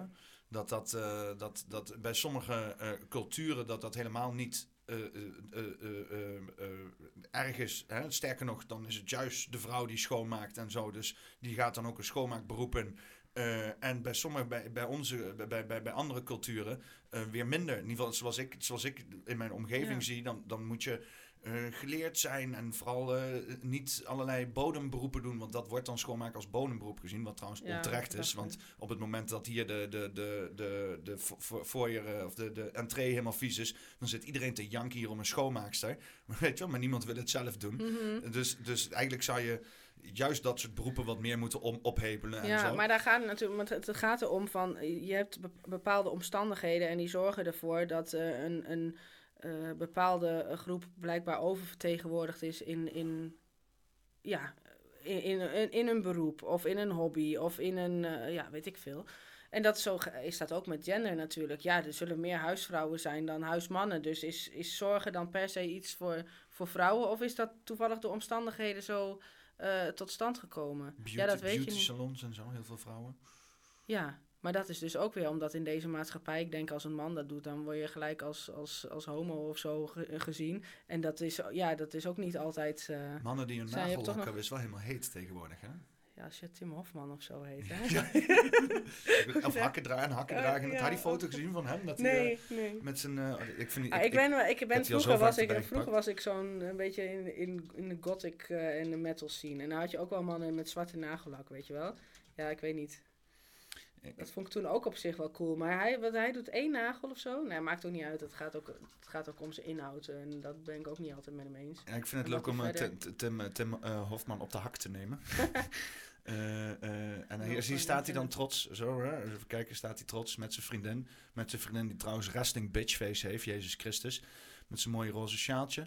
En op hoge hakken. Oh, stijlvol, classy. Nee, maar Ja. kijk, dit is dan ook... Hij, hij doet dan wat schoenen aan die bijvoorbeeld dan ook hè, eigenlijk voor vrouwen eh, als vrouwelijk gezien worden. Ja, ik hou bijvoorbeeld weer ook- helemaal het- niet van, de van hoge, hakken. hoge hakken zijn ontworpen om eh, het, vrouwenlichaam Ja, meer ja, ja. complementair te maken. hè. Dat, dat, is, dat is de origine van Maar dat hoge vind, ik, hakken. eh, dat vind ik dan als... Ja, ik, ik kom toch van links. Dat vind ik ook wel weer een beetje onderdrukkend. Waarom moeten wij van die gekke capriolen uithalen? Ja, maar het, het moet niet. Maar ja, Nee, sommige vrouwen niet, die vinden ja. het heerlijk om te doen. Weet Ja. je wel? Want vrouwen die hebben, sommige vrouwen die hebben ook gewoon de neiging om lekker rond te paraderen en te zeggen van oh kijk mij, hier ben ik en eh, eh, aanbid mij, weet je wel. Ja, dat, is, dat, is toch, dus- dat zijn toch wel wat typische, typische vrouwelijke eigenschappen. Nou, vind ik niet typisch vrouwelijke eigenschappen. Je ziet het inderdaad wel vaker bij vrouwen. Maar ik ben ook een...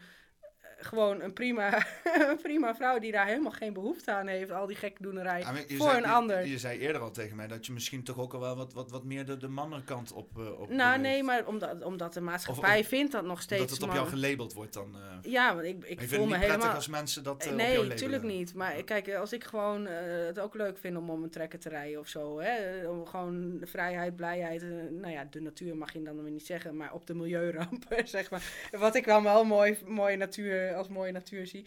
Ehm, ja, eh, dat wordt dan eh, eigenlijk toch nog steeds een beetje als mannelijk ge- gezien. Terwijl, wa- waar slaat dat in godsnaam op? En daar zijn de Dolomina's juist de hele tijd voor bezig geweest. Al die, die, die stereotyperende rollenpatronen. eh, ja, Ja, want als ik, als ik zeg maar een of andere op de, op de snelweg rijd en ik zie daar eh, in zo'n grote truck, eh, zie ik in één keer zo'n eh, zo'n dametje ja achter de zitten. meiden die geweldig. rijden. Ja, geweldig. Nee, Ja. Dat, ik wilde ook altijd vroeger mijn vrachtwagenrijbewijs. Ik, er, is nog, er staat nog een krantenartikel van toen ik vroeger als klein meisje had ik een werkstuk gemaakt over DAF. En mijn vader die werkte voor, voor DAF, de zeg maar vrachtwagendealer. en ehm, ja, ik, ik vond het prachtig. We gingen dan op vrijdag altijd mijn vader ophalen. En dan kwam je daar in die garage. En die, die, al die, ja, dat is ook heel fout. Al die dieselwalmen en zo. Waar toen nog zonder katalysatoren, geloof ik. Dat, ja, die olie, dat rook allemaal zo lekker. Dus ik kon daar heel lang in die garage echt zo staan. Als klein meisje van, van wat was het, vijf, zes. Oh, wat lekker was dat. En, eh, maar ik had dus ook mijn werkstuk, eh, de spreekbeurt wilde ik dus ook over vrachtwagens eh, maken. En ik wilde altijd vrachtwagenchauffeur ook worden. En, we hadden altijd Henk Wijngaard in de auto, weet je wel. Werd, maar dat, gewoon... werd dat afgeraden? Of? Nee, nou ja, maar ja, dat is. Ik, eh, ik kon wel eh, redelijk goed leren. En dat was dus ook weer zoiets van. Als je dus eh, goed kan leren, ja, wat, moet je dan met een vrachtwagenrijbewijs? Maar ik wilde nog wel altijd heel graag een vrachtwagenrijbewijs. Ja, gaan ze een vrachtwagenrijbewijs halen, joh? Ja, ja. Nou ja, eigenlijk, ja, waarom niet? Maar Ja, dat, ja, dat is altijd een beetje blijven liggen. ja. Ja, de discussies allemaal.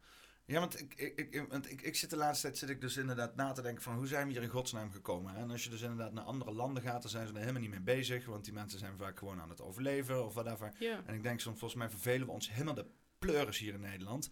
En zitten we onszelf gewoon helemaal gek te maken. En een gedeelte daarvan...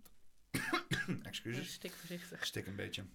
Eh, een gedeelte daarvan is volgens mij, in, mijn, in ieder geval, ik, ik begin dat een beetje voor mezelf nou eh, eh, eh, eh, een- missie te maken, is een strijd tegen kunstmatigheid. Hè? Dus eh, dat is door te trekken op alle facetten.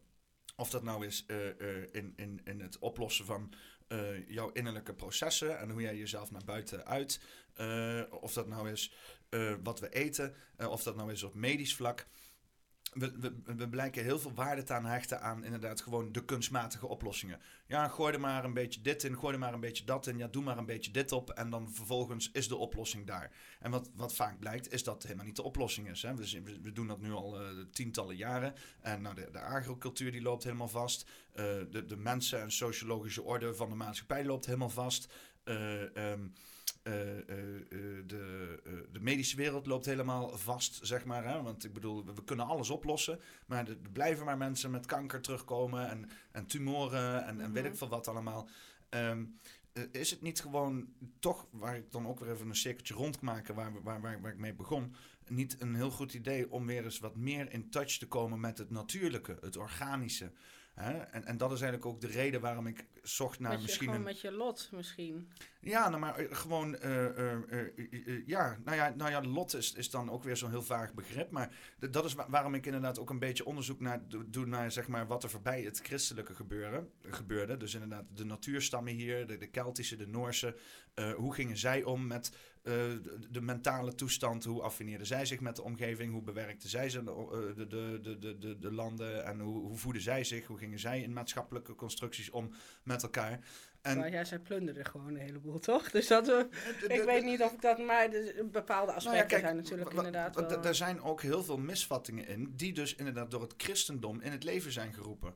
Hè, dat er dus eh, eh, eh, er duizend jaar geleden, je had hier inderdaad gewoon heel veel mensen die met de natuur samenleefden, onafhankelijk daardoor waren. En dan kwam het christendom eroverheen, die dat uit de weg moest helpen. Want dat moest allemaal onder het Heilige Romeinse Rijk, dat moest allemaal verantwoording af gaan leggen naar het Vaticaan, dat moest allemaal in controle worden gebracht. En wij hebben ons de afgelopen duizend jaar hebben wij onszelf dingen aangeleerd, vertaald, die helemaal, helemaal niet een, een, een raakvlakken hebben met, met ons natuurlijk wezen.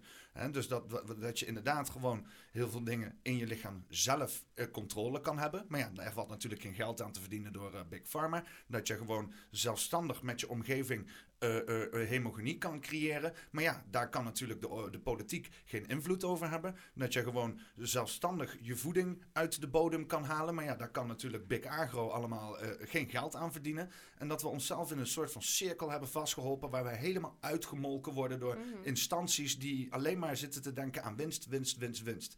En dat is een beetje... Want dat, dat, dit soort gedachten, en dat zag ik dus in de pandemie heel erg. Hè, dus dat mensen zeiden van, ik heb een natuurlijk immuunsysteem, ik doe daar niet mee. Staatsgevaarlijk. Hè? Dan ben je gevaarlijk voor anderen. Je bent een gevaar als jij denkt dat je het maar zelf kan oplossen. Hier heb je wetenschappers, die gaan het voor je oplossen. En dat je bijna dat recht gewoon niet meer had. Dat werd je ontzien om dat te doen. En daarom z- zat ik er dus aan te denken om een kerkgenootschap op te richten. Om dat recht weer terug te pakken. Om weer te zeggen van, oké, Maar dat moet je dan nu niet zeggen, hè? Want als je dat hier zegt, dan wordt dat tegen je gebruikt en dan krijg je het niet. Want dan is het alleen maar een protestreligie. Nou, maar het is, als ik geloof in de natuurlijke processen hoeft- van het lichaam. Ja, je hoeft mij niet te overtuigen hoor, maar ik bedoel, dat wordt dan weer... Ja, maar is het echt zo erg? Want als, ik, als, als, als, dat, als dat een oprechte religieuze beweging is. Eh, eh, ehm, eh, Ja, maar dat is dus wa- wat, als je dus dat zegt van ja, maar ehm, ik, alleen al de schijn dat je dat doet, omdat je het niet meer kan binnen, ja, binnen het, het seculiere, zeg maar. Dan wordt er al eigenlijk al gezegd van ja, nou ja, ja dan ben je een protest. nou, maar Protest- dan, dan, dan, dan, dan, dan, doe ik afstand van mijn seculariteit, seculaire stuk. Ja? En dan zeg ik, ik ben dus wel een, ik heb een spirituele eh, eh, opgave. En dat heb ik ook echt. Hè. Ik zeg niet alleen dat ik dat zeg. Maar Mhm. heel veel mensen die hebben een spirituele openbaring gehad. Maar ja, je wil niet een of andere messias gaan lopen uithangen. Maar eh, eh, ik heb er En je hebt er wel wat haar voor. ja.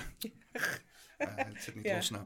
Nee, maar ik, heb voor mezelf denk ik, voor iedereen heeft een Messias in zichzelf zitten. Hè? En eh, dat hoeft allemaal niet uitbesteed te worden aan een of ander groot ding. Maar ik heb voor mezelf wel echt een spirituele ontwakening gehad. Dat ik denk van ja, dit, ik, ik, ik, ik wil afzien van al die eh, kunstmatigheid die op ons wordt gedrukt. En ik wil daar mijn eh, rechten gewoon in vastleggen. En ik ben bereid om dat op allerlei manieren te gaan doen. Maar niet volgens christelijke normen Mhm. of volgens eh, eh, eh, maatschappelijke normen. Maar dat wordt dus inderdaad dan een soort van spirituele beweging. Ja. En als je dat dan legt tegen, tegen bepaalde oude tradities die al voor alle christelijke zaken gaan, dan heeft dat volgens mij een bepaalde gravitas. En het zou dat, want ja, want jij zegt nu dat, dat moet je dan eigenlijk niet zeggen. Hè? Maar dan ga je er dus al onoprecht in. Op een Ja, manier ja, ja. dat je alsof je het, alsof je Nee, het systeem dat- wil nee, maar, nee, maar ik, zeg het ook niet van... Want ik... ik ja, jij ik snap, ik snap wat je bedoelt. Want ik had, dat, ik had zeg voor, mezelf, eh, voor mezelf had ik ook van, van, van... Ik moet hier eigenlijk niet te veel over praten. Want dan, dan je wil het soort van infiltreren. Maar aan de andere kant voelt dat dan ook niet goed. nee, want maar, als je dat het, een- maar dat is sowieso de vraag, hè? Want je wil dat dan formaliseren... Ja, Maar dan geef, geef je dus weer over aan, aan het systeem. Ja, maar dat, dat- zij dat- moeten dat is het. erkennen dat jij, dat jij ehm, ja maar dat is dat, is, dat, is dat hele, hele die, die maatschappij waar we in leven. Ja. En het is, je kan het is, helemaal niet, helemaal niet meer off-grid of zo. Hm. Je bent zelfs voor, je, voor de erkenning van, van jouw ehm, losgaan of zo, ben je, ben je afhankelijk van degene bij wie je je gevangen voelt. Nee, ja, ja, je, je bent afhankelijk van deze gigantische molen van het systeem. En ik probeer daar een, een, een, adapter voor te vinden voor mijn persoonlijke Ja. geloofsovertuigingen. Maar dan ben je dus eigenlijk, stel dat het je lukt, dan ben je eigenlijk gewoon een soort van reservaatje of zo. ehm, in, in een systeem waar je uit wil vluchten. ja. En, en je bent dus wel afhankelijk van hun bescherming. En als zij gewoon zeggen van dat doen we niet meer. Nou, dat ik in ieder geval aanspraak kan maken op mijn grondrechten. En dat dat niet zomaar gewoon eh, ontnomen kan worden. Ja, maar zij gaan er dan uiteindelijk over ehm, of jij inderdaad zo'n reservaatje mag. En, en of die weer ingetrokken kan worden. Of, eh, Dat is, dat is een gratie of het serieus is of niet.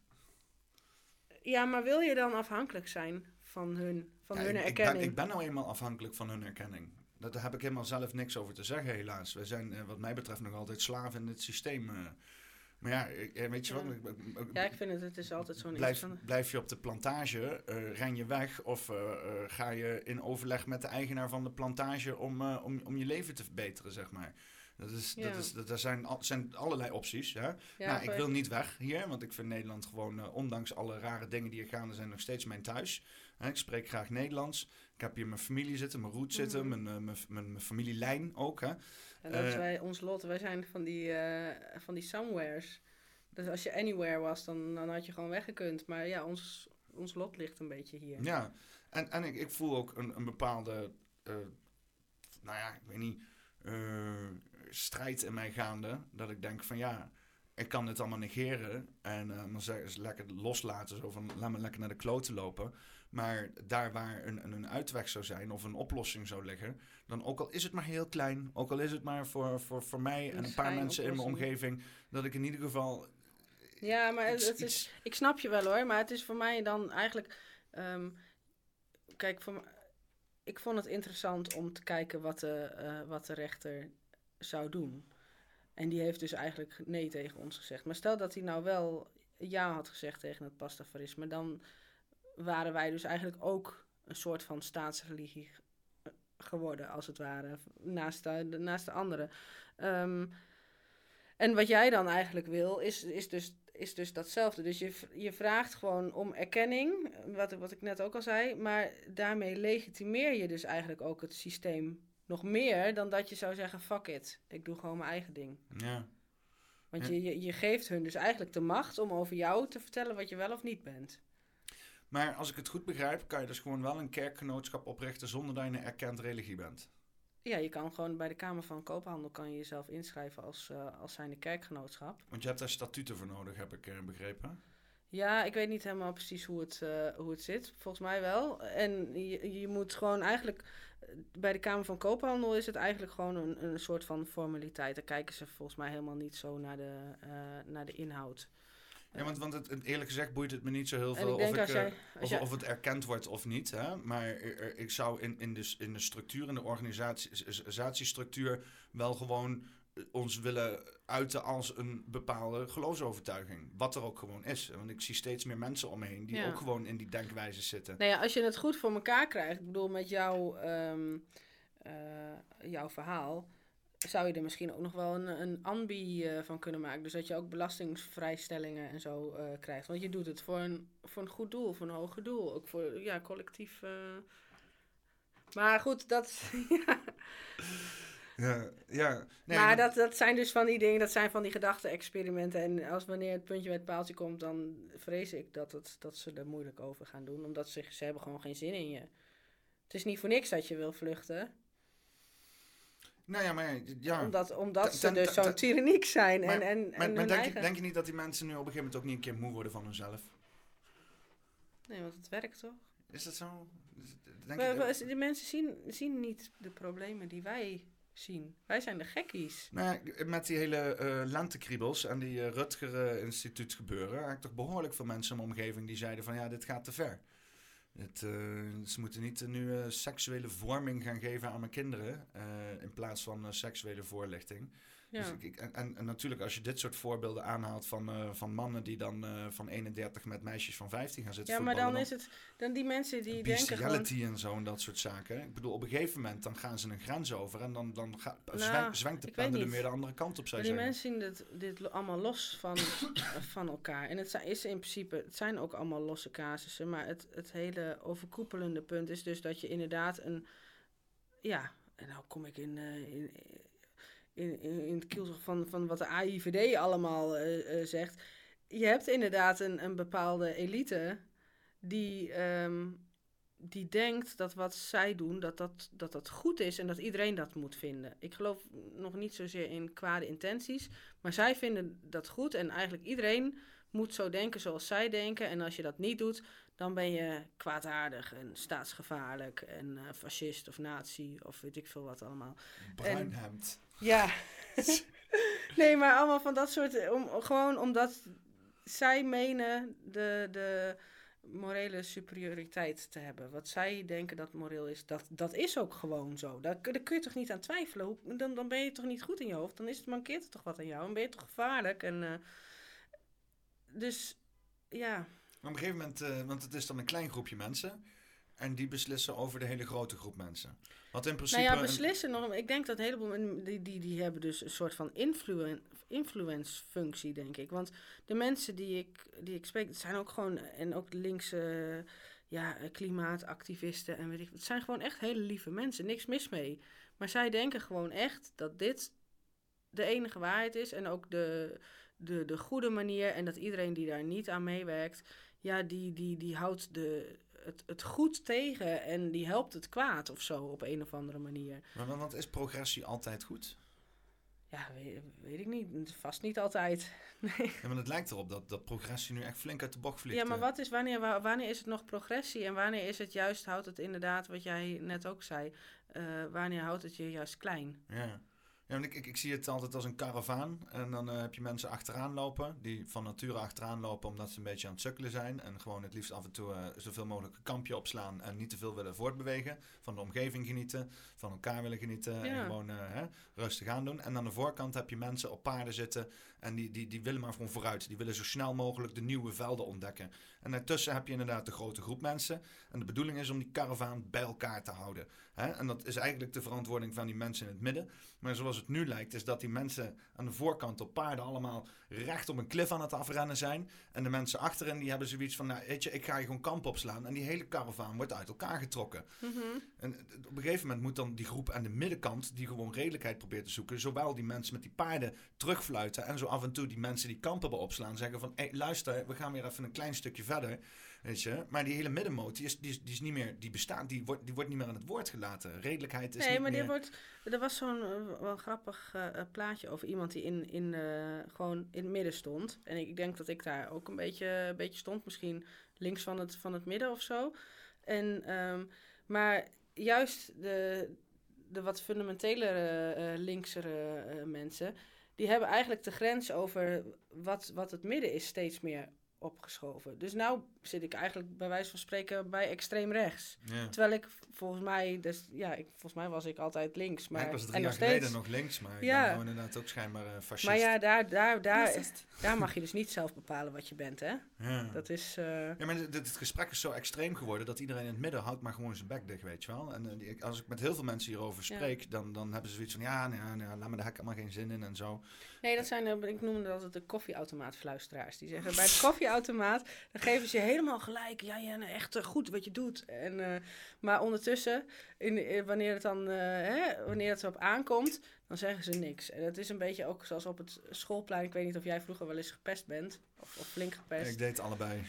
Ik, ik gaf de ellende door, weet je wel. Dus ik werd gepest door mensen. Eh, ik was vroeger eh, klein en dik.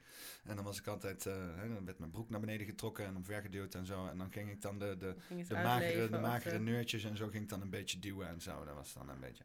Ja, ik, ik, ik, ik ben vrij, vrij verbaal, dus ik ging altijd gewoon... maar ja, ik ben ook wel eens gepest, ja. Ja.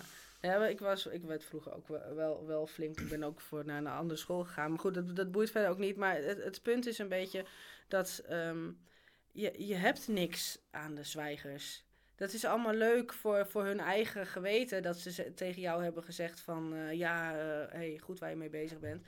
Maar als puntje bij paaltje komt, heb je er geen zak aan. Maar dan is het wel, dus stel nou dat het pesten over is... of dat jij dan zelf bij wijze van spreken de, de, de, de wat machtige, machtigere eh, pester wordt... of weet ik veel wat. Jij stijgt in aanzien. De Dan-.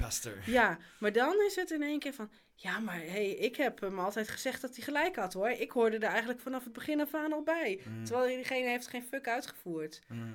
Dus ja, Advies naar kijkers en luisteraars. Doe niet normaal.